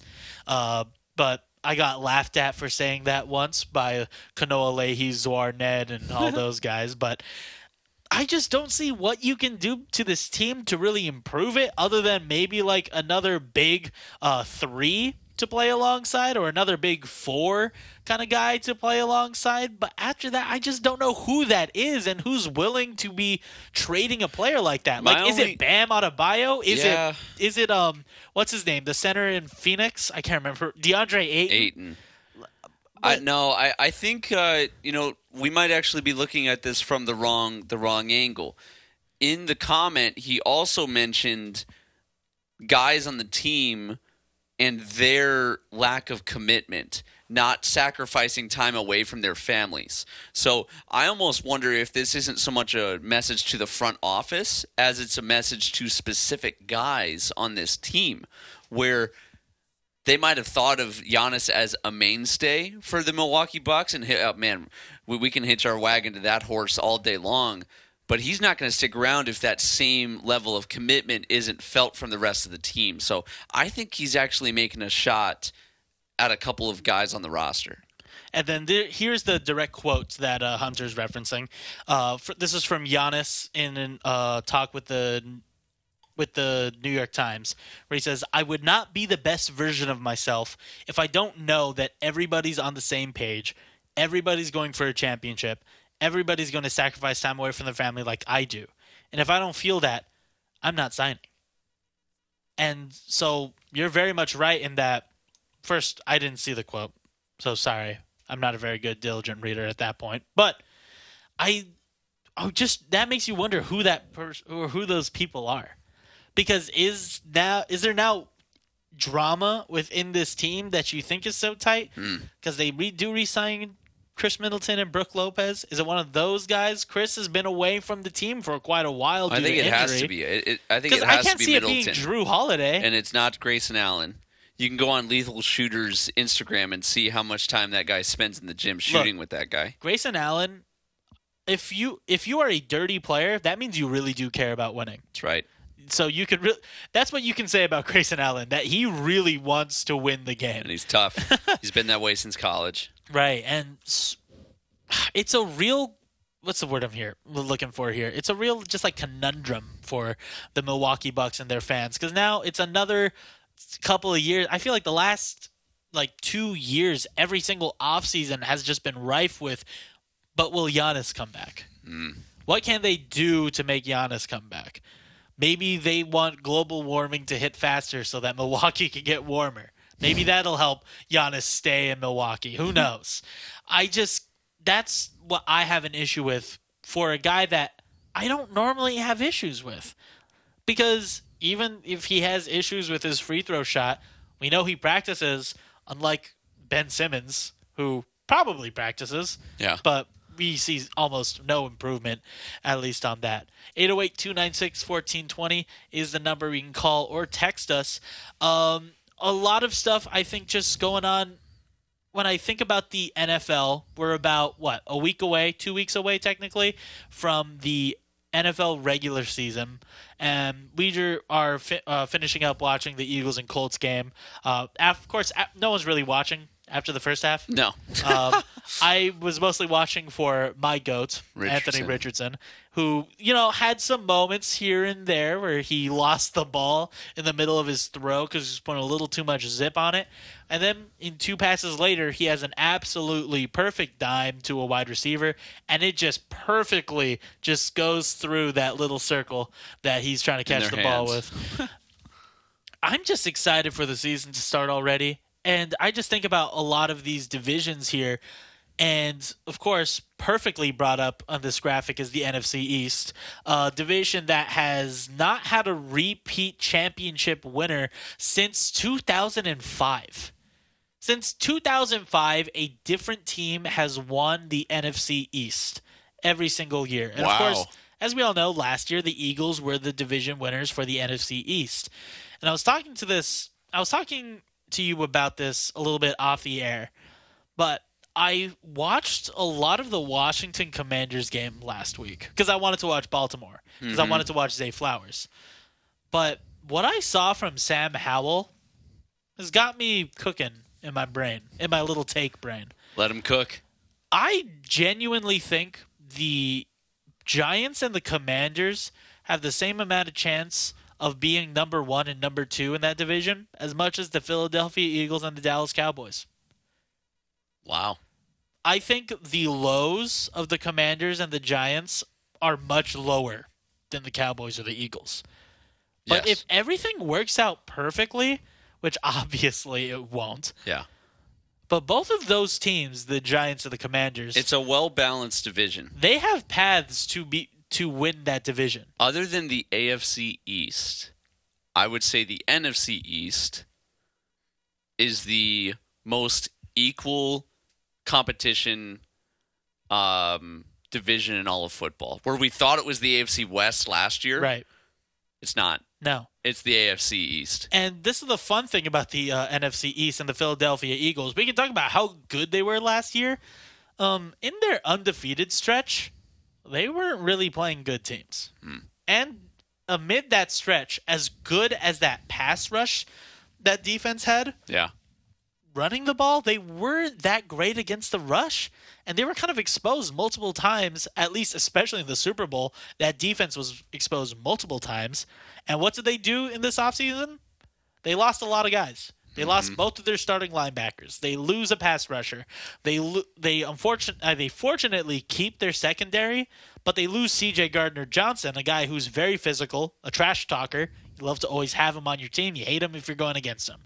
And they're hoping a lot of the young guys step up, like a Jalen Carter, uh, Jordan Davis, um, the other Georgia pass rusher whose name is escaping me, Nolan Smith, uh, Nakobe Dean, another Georgia defensive player. They're hoping to ste- uh, step up for them.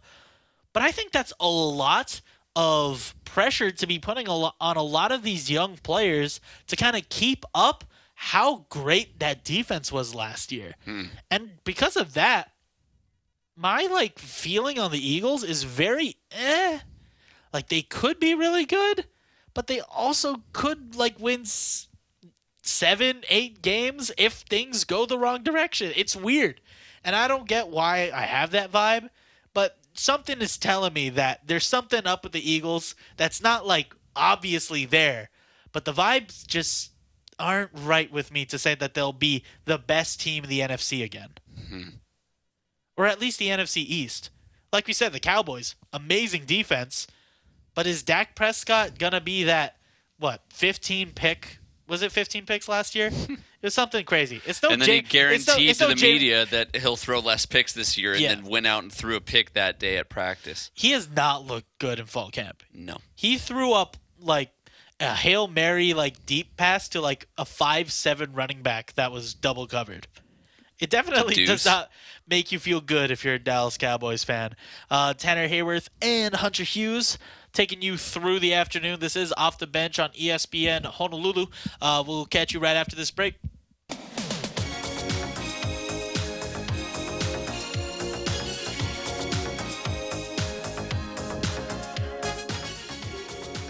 Off the bench on ESPN Honolulu. Hey, Hunter, just so you know, I would never give you up. Thank you, I just feel like you needed to know that. man. I needed. I needed that today. Thank you. Uh, we have the MDR Global Scoreboard brought to you by MDR Global, always on the move. A lot of high scoring baseball going on today. I'll highlight it with my favorite team, the Red Sox. 17 to 1 on the Houston Astros. It was 11 nothing in the third inning, by the way. Dang. So they get one win closer to that third wild card spot. Other notable games: the Nationals uh, get another win over the Yankees, six to five. I love the sound of that.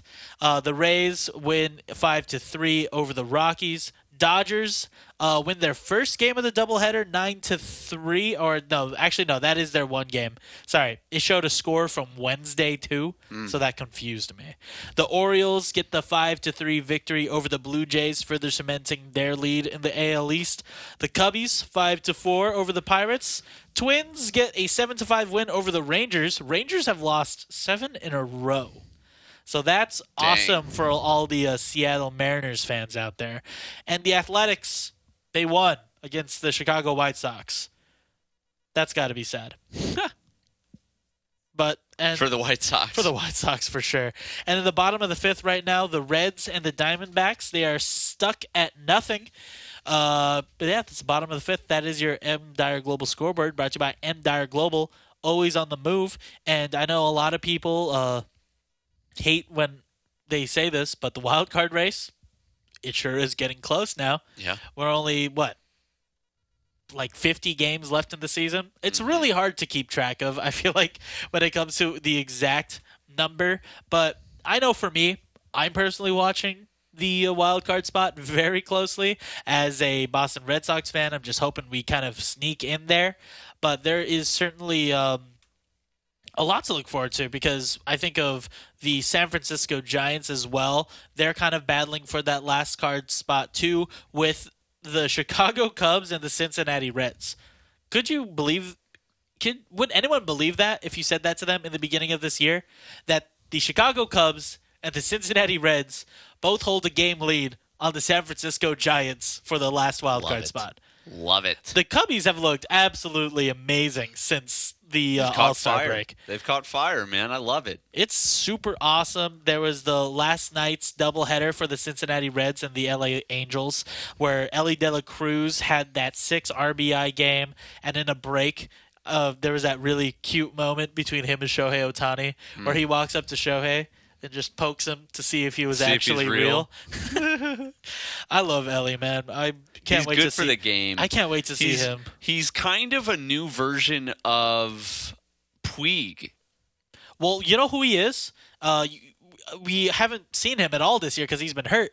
Oneil Cruz for the Pittsburgh Pirates. That's right. He and Elly De La Cruz That shortstop. are legit exactly the same person. They're and they're it's really similar. weird because they're both huge. They're both fast. They're both Dreadlocks. absolute dreadlocks. They're both absolute powerhouses with the bat in their hands. It's just that Oneil Cruz has been hurt this entire year, so everyone's kind of forgotten about him. It's going to be amazing to see what the season will look like at least next year with both Elly and Oneil, and especially a lot of the really great prospects that are making their way up. Bobby Witt's having an absolute great year. Too bad he's on the Kansas City Royals. Uh, we got Sports Center coming up after this. This is Tanner Haworth and Hunter Hughes. This is Off the Bench on ESPN Honolulu, 92.7 FM and 1420 AM. Off the bench on ESPN, Honolulu, Tanner Haworth, and Hunter Hughes taking you through the afternoon. You know what's something that's super underrated these days? Apologies. An apology, a heart, A- and a heartfelt a- one at a- that. Oh, very much so. And this is the thing. So what you all just heard was Ryan Clark's apology. He had made a joke about Tua's weight and his uh, Appearance. hi- and his like work ethic. Uh, and Tua had taken you know great offense to that. He basically said, "Hey, keep my name out your mouth." Yep.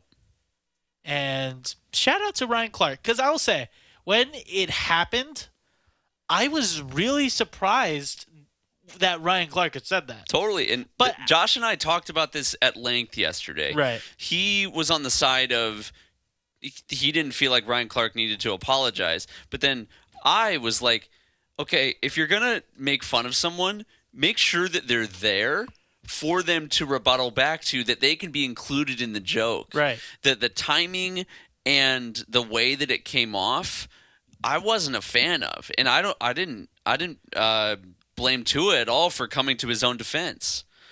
Um, th- there could have been a way that he maybe diffused it a little bit um, as you know a professional and how you want to perceive yourself in um, in the media, but.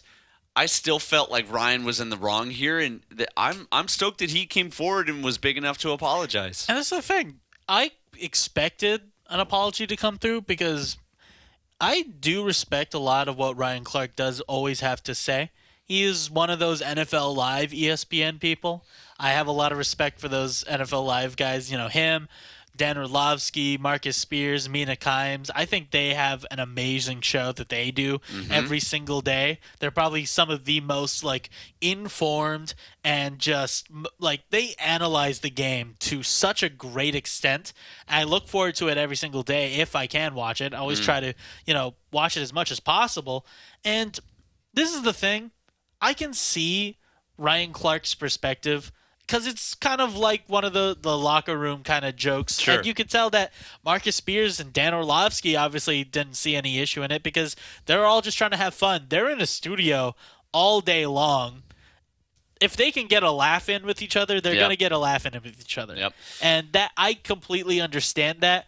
And with how Tua took it, with how the Miami Dolphins fans took it, it was obvious that something needed to be said. And th- that's the the tricky thing right now is we're two weeks away from the start of the NFL season, and that's the thing is all of these fan bases are literally foaming at the mouth for anything football related because it's dangling in front of us. It it is we are we can smell it. it I I think of that that scene from Family Guy where the the pie Oh, is, is is on the window and the the you know what I'm talking about. The, I know the- exactly what you're talking about, and the I know aroma, how the aroma of the pie is like just like intensely going after Peter. And like that's what the NFL season is doing to all of us from a fantasy perspective, from a, a hopes and dreams of whatever team you root for. Um, the, the season is is beckoning. It's it's calling to us like sirens to Odysseus in the Odyssey. Like th- th- there's That's a fire. That was fire. There's a literacy, a, a literature one for everyone out there, and because you you crack a joke at a fan base's prize quarterback that they were worried that they weren't going to get him back last year after that injury, and they're they're, they're trying to get excited for the season. And oh my goodness, th- this comment's coming out of left field. Hey, you don't say that.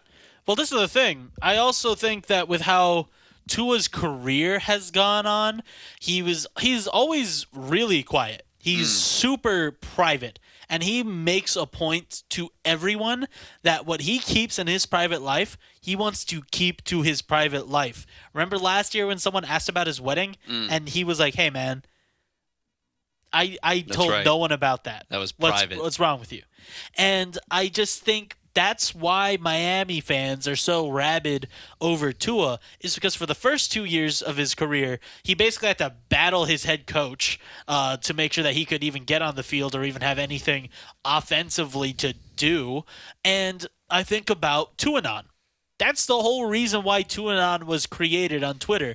The uh, Twitter page that you know has the joke. They're like the anonymous uh, for Tua. Um, because Tua doesn't really tr- go out there and try to defend himself on Twitter because he's not usually on it unless he's you know uh, marketing like a fundraiser or a, a luau that he always does in Miami every single year, and so the fan base wants to protect their guy. Yep. It's like whenever a UNLV fan ever says anything, and every single fan base is like, "Why are you talking, UNLV football fan?" Yep. and everyone goes rabid over it, especially in the off season, because we all want football to start already, and a lot of these kind of faux arguments that don't even really exist in real life just are so wild, and you're like, why are you even saying that? Yeah. Why are you questioning Tua Tagovailoa's work ethic in the offseason when we've been preaching for months about how he needs to gain weight so that he doesn't get injured as often? And then you're like, oh, Yeah. he's looking a little thick. It's like, of course he is. That's been the whole point of this offseason. Yep. to, to to gain weight, to keep him from being hip checked like in a WWE ring. I mean, to quote Tua, he doesn't even want to play that big, but he has That's to right. play that and, big. you know, I broke I, I I broke this down to Josh uh, off the air a little bit yesterday. You played football. Right. I played football. Okay, you will never, ever, ever, ever catch me critiquing the body of a cornerback, a safety, a linebacker, a D lineman, an offensive lineman, a running back, a wide receiver, any position other than the one that I played. You know why? Because I didn't play their position. I can't critique their body type from their um, their attempt at playing their subsequent position at the highest level that they're trying to do it. That to me was the issue that I had with Ryan Clark here. Ryan never played quarterback. How do you know that Tua can't spin at 75 yards with that that new body right now because he's got more mass behind the ball? How do you know that he actually doesn't still have speed in those legs just be because he's a little thicker? Like it yes, again, it was a joke. I think in culture we take jokes out of context and blow them way out of proportion. I think Right. that that's what it was intended to be, but the the packaging that it came from, I think, was the issue here. And again, I'm I'm thankful that he apologized. Right. And much like to your what you were just saying, just because someone looks a certain way doesn't mean that they're going to play bad. I think about Ben the, Roethlisberger has two Super Bowls, Yeah, and he was Ryan Clark's teammate. and he was huge. And he He commented about that on, was- on Twitter. He said Big Ben was functional. He had a dad bod for forever. And like I'm saying, just because you're bigger doesn't make you bad. I think about a couple of weeks ago, we all went crazy, college football fans. I, I say that in the uh, that kind of we over this TCU freshman. Have you seen this photo of this guy? Oh yeah, the 455 Yes. pound freshman. yeah. dude is massive Big, big. and he's at least I've watched a couple of his clips of 1v1s. He's not that bad with it because this is the thing. What was the massive dude on Georgia's name? Was Uh, it Jordan Davis. Jordan Davis? Who's on the Philadelphia Eagles right now. He makes Jordan Davis look small. if anyone wants to look it up, I think all you need to do is go on Google Images and just look up TCU offensive lineman. Or big freshman. You'll see him. And there is no mistaking that this this man is. I think if you looked out your window, you could see him. I mean, this dude off was playing. distance. This dude was playing 450 pounds as a 18 year old. Golly, and actually has some skill. Yeah, he's I- good. I watched a uh, like a Max Preps thing of his huddle. The dude is throwing people around. Normally, once you eclipse like that 350, like 360 mark, it's tough to move. Right. And I'm sure he will lose some weight once you get to TCU. You get in that D1 environment, they'll help cut him. Excuse me, cut him down a little bit. Um, but it's it, it was surprising how well he could move. And as an offensive lineman, like loved his footwork, loved his hands, and he's strong. One guy I think about, Mekhi Becton, the offensive tackle for the Jets, when he was in uh, Louisville, he was also pretty big. He was in that 350, 400 pound range.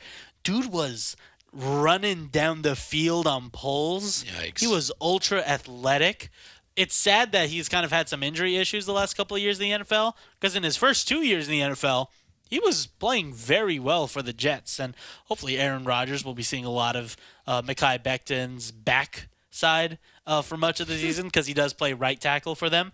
Uh, but Just hopefully not too thing. close because you know the Jets have history with uh, quarterbacks running into the backside of their Yeah, offensive don't don't look at his rear end too quick, Yeah. too closely there. Get another Aaron. butt fumble. But like we said, Shout out to Mark Sanchez. like you said, it's just weird to quote Tua. It's just weird how he feels like. I also do love when he said the you know I grew up in a you know Samoan heritage. Totally. Respect is everything, but we can get scrappy too. Hundred percent. And then afterwards, now in all the fall, all the uh, camp, uh, you know, he's signing autographs, and I just there's a video someone's shouting at him, being like, "Hey, Tua, we get scrappy, yeah." Yeah. The guy's like, "Yeah, we can get scrappy." Uh huh. so who knows? Maybe that's a new uh, motto shirt. Maybe that's we all Tua's. know that out here, man. maybe that's Tua's. Like you like that? Oh my gosh. We ca- I can't wait to see uh, Tua get scrappy with And another the- defensive the back tat- this year. The tattoo line I felt was was so weird. weird and culturally insensitive. Right. Saying that he spent more time in tattoo parlors than he did in a gym. Like, what are you talking about, dude? And it like, probably only took one day to get that tattoo accomplished. and like it's not like Ryan Clark has never played with any Polynesian players in his career. I would, Polamalu. I would I would think that he would have some idea of like the significance of a lot of these tattoos. I mean, if Rich Hill can know about the significance of these tattoos, Ryan Clark, I think you can learn some Hey, things Ri- from Ryan, Rich Hill. Ryan Clark is uh, benefiting from NFL Live, Right. Uh, kind of growing in popularity, Right. Again, because NFL is beckoning its oh, call. NFL. Okay. Um, however, you need to be careful when the cameras are on and the mics are rolling because this has aged poorly for him. Very much so. And you know, and like we said, shout out to him stepping up Yep. and saying I give him credit. Not everybody would do that. Right. And I think everyone's done a great job with it too. Dan Orlovsky said a couple of good things as well. Uh, there's definitely a lot we want to talk about too. We this we were planning for this to be talking about fantasy football, but we were gifted with a great uh, uh, sound bite. Thank you, Josh, for loading those in. Thank we you, Josh. appreciate you. Uh, of course, He's I'm not here, filling- by the way. I'm filling in for Josh Pacheco because we have UH Wahine Soccer coming up at around 6:45. Will be the start of that broadcast as they take on Sacramento State. They have about six or seven uh, players from Hawaii there as well, so it'll be a nice kind of homecoming uh, for those players Hmm. from Sacramento State as well. And this is off the bench on ESPN Honolulu. By the way. ESPN Honolulu, and K TV will bring you the Timmy Chang Show this Wednesday at 6 p.m. at Ruby Tuesday, Moanalua. You can join John Veneri and Coach Chang for an hour of UH football talk. You can either join us in person or check it out on the radio or ESPN Honolulu's social media. And when it's all done, you can watch the encore performance the next day on K TV. You know, it's the Timmy Chang show because too many people were texting in. and you can't really call it text a coach because that doesn't sound as fun. Nope. But that's the Timmy Chang show here on ESPN Honolulu, or you can watch it on K High TV. This is Off the Bench on ESPN Honolulu. We never knew how to forfeit. But we always knew how to talk thick. Couple nights This is Off the Bench on ESPN Honolulu. Tanner Haworth alongside Hunter Hughes taking you through your th- Thursday drive. Oh, I was right. That was very scary to like cold like say the day without thinking about it. I didn't want to be wrong. I almost heard the. That basically what happened to me in my brain Yeah. when I was like Thursday. Yeah. Uh, there was a really awesome announcement happened. I think this was either earlier today or late yesterday, where the LA Lakers are announcing that on February 8th next year, or on 8 2024, basically in February, they'll be unveiling the Kobe Bryant statue outside of Crypto.com Arena. Mm.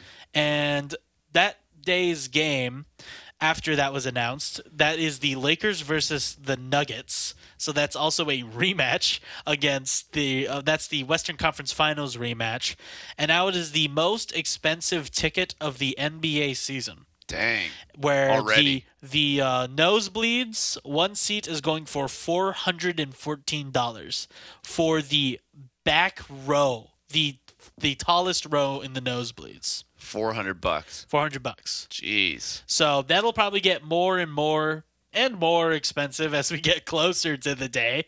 Uh, I I would love to see what that four hundred fourteen dollars looks like in like f- five years ago, if that makes sense. I want to see how much inflation has affected Has that four hundred fourteen dollars because I feel like if you said that and you thought about that day, you're like, oh, well, it doesn't seem that bad. But I feel like if you thought about it like pre-inflation numbers, I feel like that number's got to be huge. Well, to, to give you an idea, um, me and my brother, my two brothers and my dad, we went to to the Western Conference Finals in Oklahoma City when uh, they played the Spurs. right.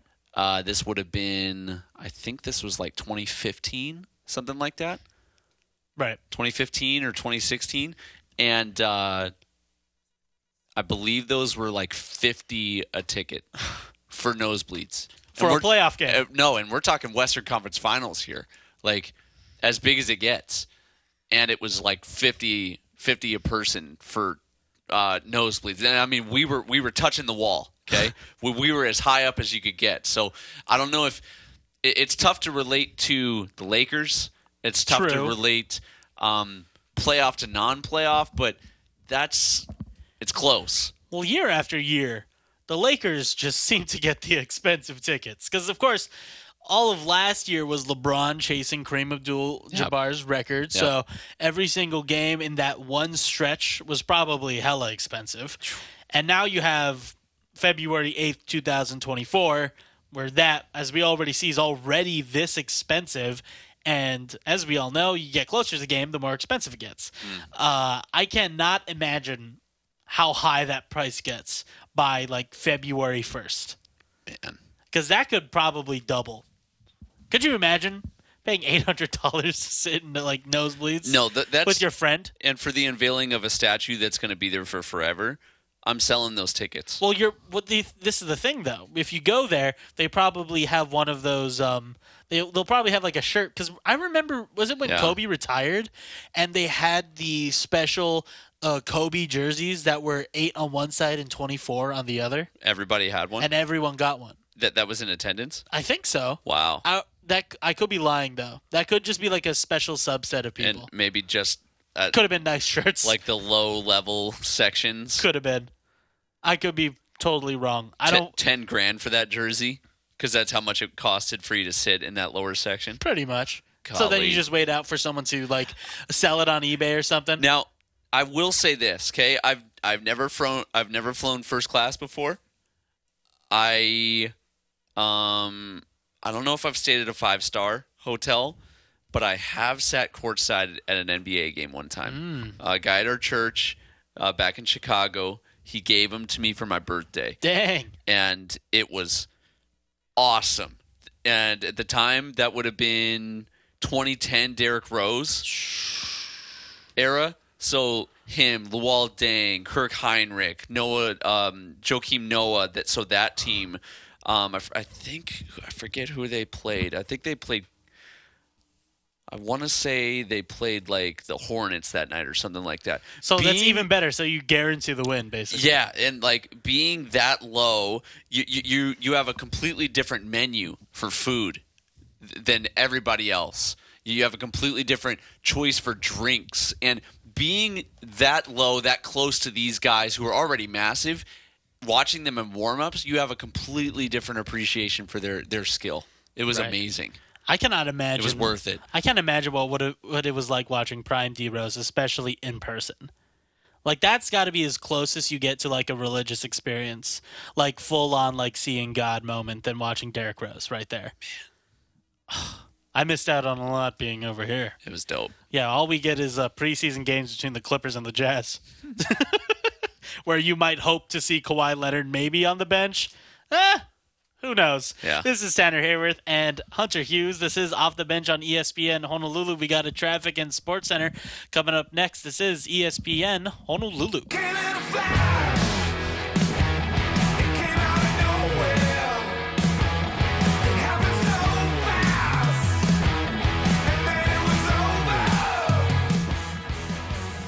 Off the Bench on ESPN Honolulu.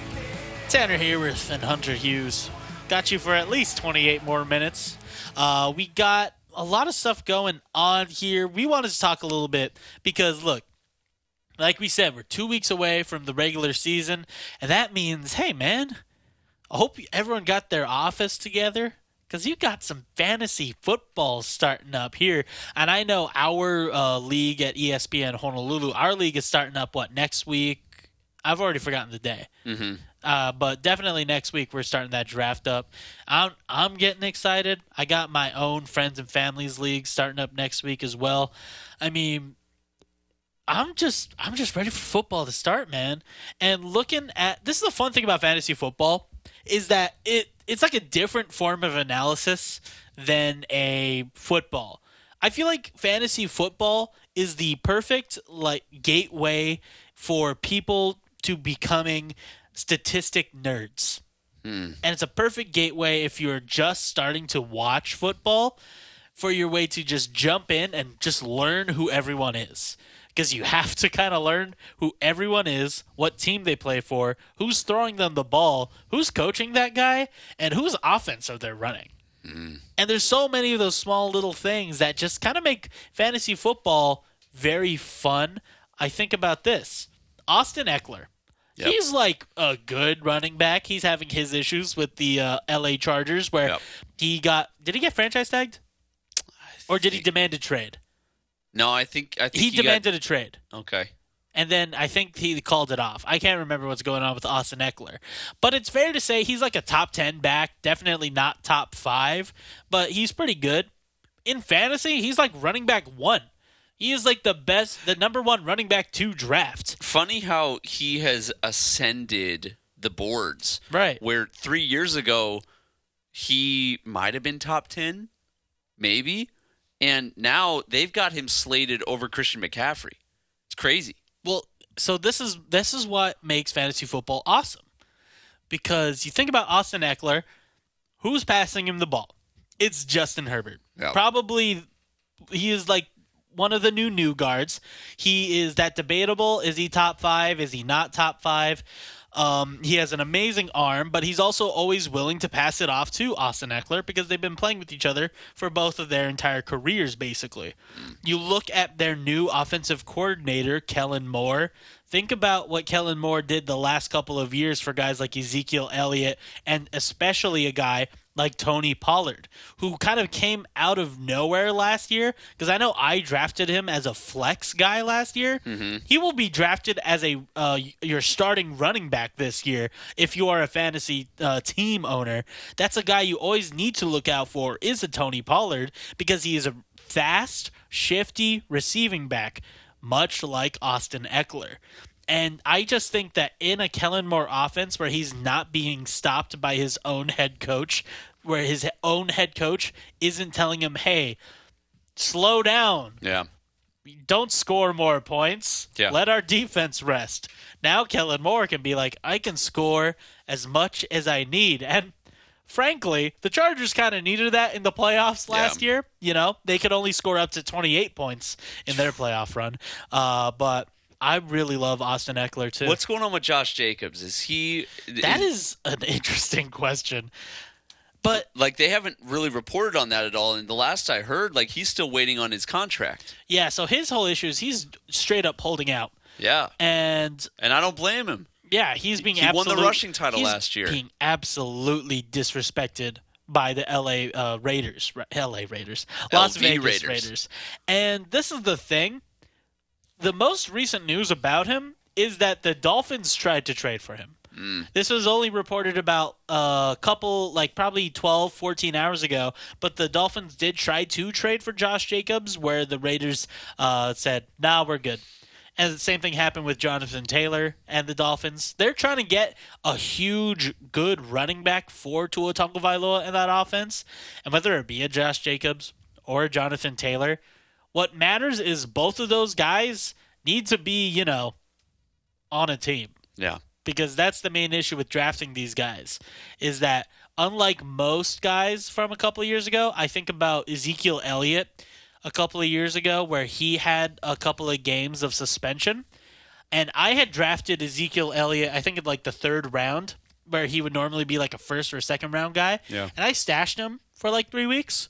And when he came back, he was running back. He was an he was an absolute like touchdown getter and it was awesome to have him because I got to stash him, and I had two running back ones basically. Mm. But the thing about Josh Jacobs is, I have no idea if the Las Vegas Raiders I know. are going to get a any kind of decision done for Josh Jacobs. Doesn't seem like there's any kind of urgency. No, it really feels like there's none. And according to like, uh, this is from NBC Sports six hours ago. Um, they heard nothing new. nothing new has come between the Raiders and Josh Jacobs. Which, come on. I it, it always baffles me the um, laziness of the front offices of professional sports teams, specifically in the NFL right now. What else are you doing? What what else could you be doing right now that you are biding your time with one of the I mean as of last year the best rushing running back in football. Pay the man.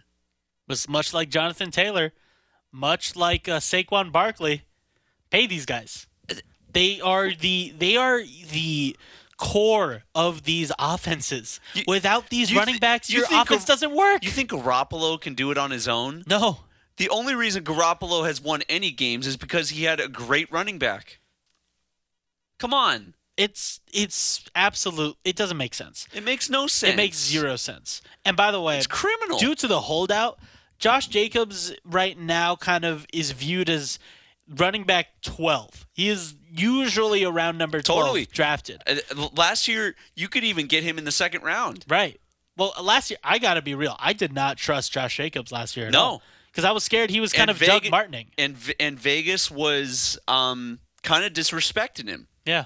kind of acting They like he's on his him, way out. They were playing him in the Hall of Fame game. That's right.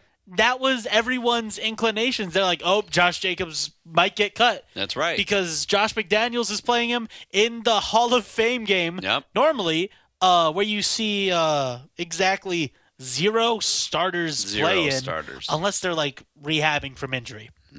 Um, and you look at the running backs, at least in the fantasy world, these are names you got to be looking out for. Uh, you think of we just talked about Austin Ekeler, Christian McCaffrey, Yep. obviously pass catcher. If you are a pass catcher, especially in those leagues where you As get an extra back. point Yep. for your receptions, those are big. This is one that surprises me. Running back three, Bijan Robinson. I know they've got a rookie, super high. Well, I think you think of Saquon Barkley, by the way, running back four. Yeah. Remember his rookie year? Yeah. He was amazing Uh, in amazing, his rookie year. amazing. Uh, so but but they're from a year to year basis, Bijan Robinson is actually making as much as any running back in the league right, Right. now, and it's his rookie season. Right, because he was drafted with a top 10 overall pick. Yep. So he gets a lot of guaranteed money from there. He goes to a team head coached by Arthur Smith, the guy who pioneered, I'm going to give the ball to Derrick Henry. and that was the extent of his offensive nature. Is that, all right, Ryan Tannehill, I'm going to need you to not get the ball intercepted because we need to give the ball to Derrick Henry as many times as possible. So what do you think he's going to do with Bijan Robinson? Will it possibly be, hey, Desmond Ridder, can you make sure you don't throw interceptions so that we can give Bijan the ball more often? Yeah. what are your thoughts on the running back from Seattle, uh, Walker the third? Ah, Kenneth Walker. Yes.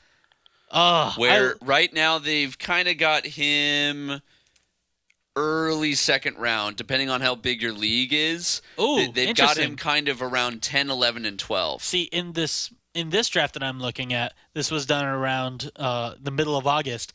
I see him as running back 23. Dang, even lower. So he's getting a lot of disrespect, but to be fair, that would be mostly with Seattle because they right. drafted Zach Charbonnet, the UCLA running back, Hmm. and he has been getting a lot of carries in the preseason. He's looking like he should get more carries, at least in the regular season. I think it's absolute disrespect, Oh, though, yeah. to a guy like Kenneth Walker III, who, by the way, I was at that Michigan State Michigan game live where he went out and scored five touchdowns in a comeback victory over the Wolverines.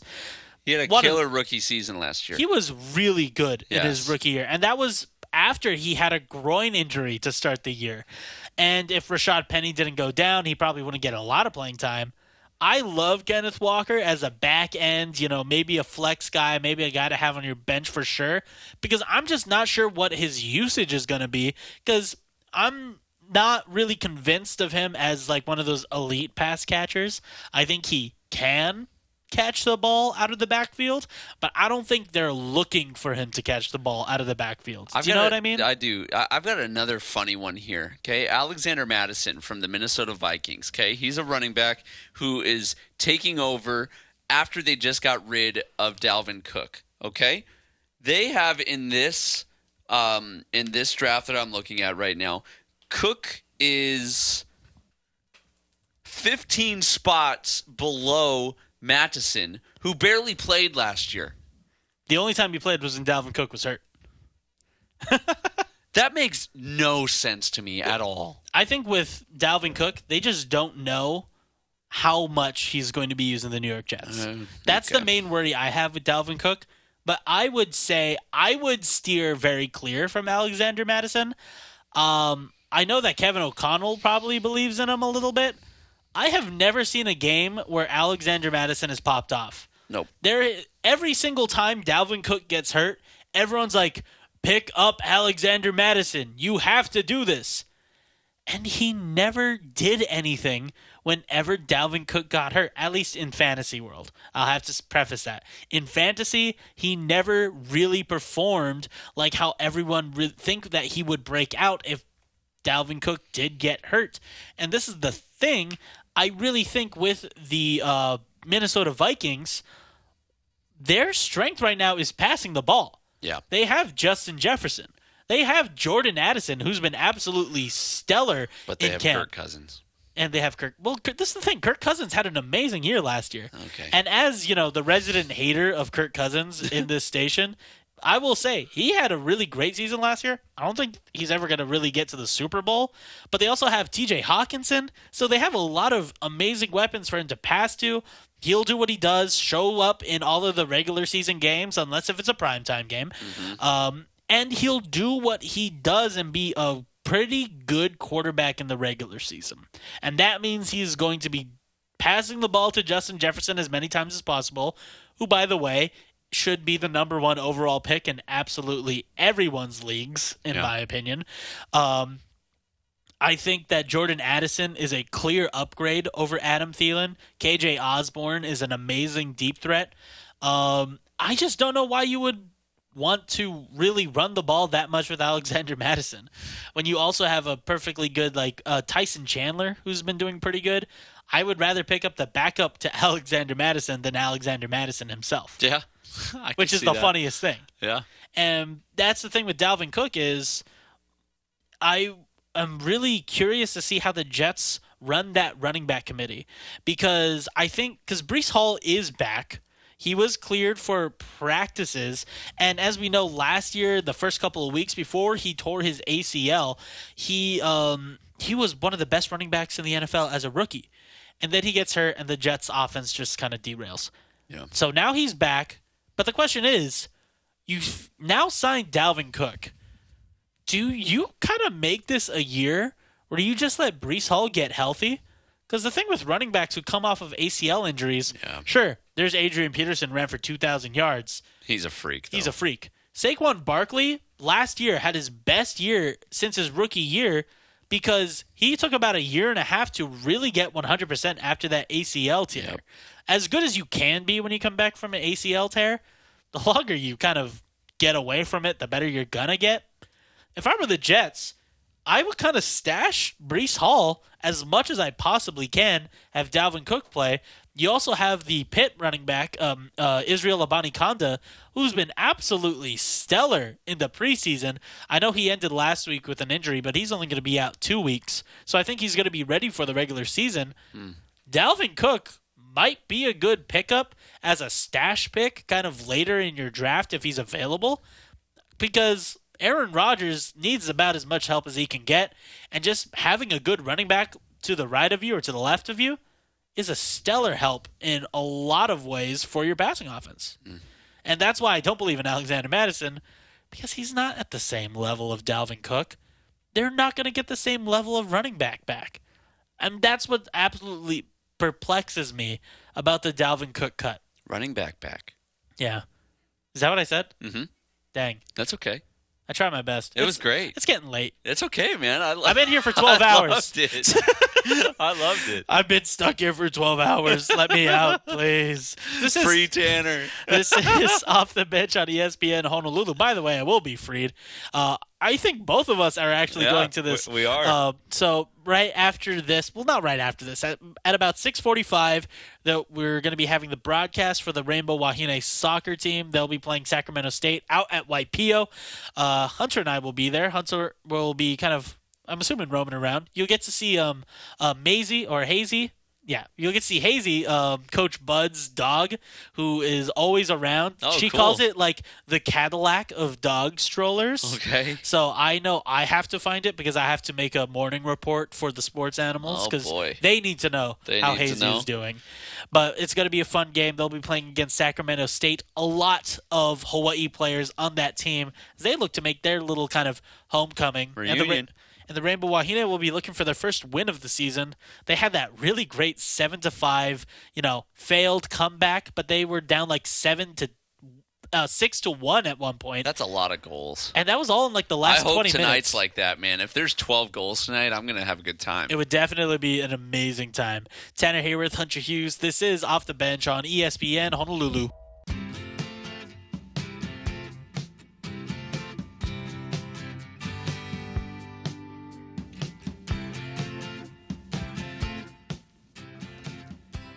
Off the bench on ESPN Honolulu, Tanner Haworth and Hunter Hughes bringing you through the afternoon. Like we just mentioned, in about 45 minutes, Rainbow Wahine Soccer. A lot of great stuff going on. The University of Hawaii football team are having a lot of fun over in Nashville. They've had two practices so far in the outside. Come on, yeah. help these guys out. we can't find an indoor facility for these guys. But they had um I was thinking when I was looking through a lot of the footage and stuff, you're looking at a lot of practice stuff, a lot of really great uh, articles. I really love today's um uh, feature on Pofele Ashlock from uh, the Star Advertiser today, and I had never, I had not known this. Pofele Ashlock is part Tongan. So yeah, and he the part of North Texas that he comes from uh, is like a large like Tongan like community, and because they all work at United Airlines Wow. or American Airlines. I need to look, I need to make sure that that's right. But Well, um, if it, if he's from Houston, most likely yeah, Euless. If okay, if it's around Houston, then most likely it's uh, United. So this is from Their Steven- headquarters is down there. This is from Stephen Tsai in the article today on uh, Pofele Ashlock. Uh, he is a mix of Tongan and African American, moved to Euless in Texas, and in the 1970s, many Tongan families relocated to Euless because of the job opportunities with American Airlines. American Airlines. Okay. So that is certainly interesting because, and then I think Pofele talks about it here, where American Airlines is a popular job for us Tongans out there because Euless is right by the airport. Nice. Yeah. So that's a really great job for the um, anticipated starter in the slot. Redshirt freshman Pofele Ashlock, who I don't like to toot my own horn a little bit. I did call out to look out for Pofele Ashlock in my Hawaii football preview. Of course, anyone can read that on manoanow.org slash Kaleo, Now- student paper. he snuck up on me. I was at just about every fall camp practice, and I remember seeing 86 out there, but thought the slot uh, the slot job was definitely more um, trending towards Koali Nishigaya's Right. um, his hands. Uh, just a experienced player in the run and shoot, tough over the middle, not afraid of getting hit. Um, so he, I think um, uh, Ashlock is providing a little bit more size, um, but it doesn't mean that we're not going to see those other guys. Again, I think we're going to see a cabinet. Ooh, how about that word? A cabinet of receivers being used A- throughout the season. A gaggle of wide receivers. Ooh, I don't know if I go that far. Or you could go like the Crows direction, a murder of wide receivers. Ooh, If they're like really good. dang. If we like We're gonna have really to ball we're, out. We're gonna have to a pod. No, you would say a pod of we're gonna have to offensive linemen. evaluate using murder after at least a couple of games. True, true. You could say If uh, we beat Stanford though and put up like north of 35, I'm okay using that. I think that's fair.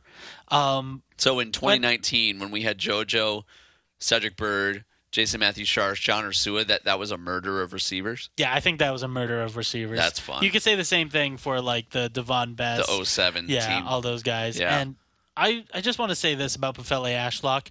Every time that I went to practice, and it was like a handful of times, he always made some crazy catch. And so I always I just put that in the back of my head. And I was just like, okay, this dude like jumps. This dude like it reminds me of like Jalen Walthall when he whenever he would have like amazing catches, and then he eventually made the starting lineup last year. And you know, I do still want to see a lot more, a lot of Jalen Walthall still. And like you said, we're Number gonna see four. we're gonna see the if know. gaggle of wide receivers, the murder of wide receivers. We hope. Yeah. Um, and I'm so excited. We're two days away from football. Ugh. Two days. That's it's amazing to say that out loud. To just be so close to it and It's like Christmas Eve and just Eve. and just praying that it's like please please let us be at least competitive. Da, da, I will do anything for us to at least cover the spread. Please. It, this is the closest I get to getting excited for Christmas. Is like right before football starting. I love that. Yeah. Well, we got only a couple seconds here. Uh, awesome being in with you, Hunter. I Good always love filling in for Josh. Uh, Josh, if you ever love doing stuff outside of doing the show, I'll always help fill in for you. This is off the bench on ESPN Honolulu.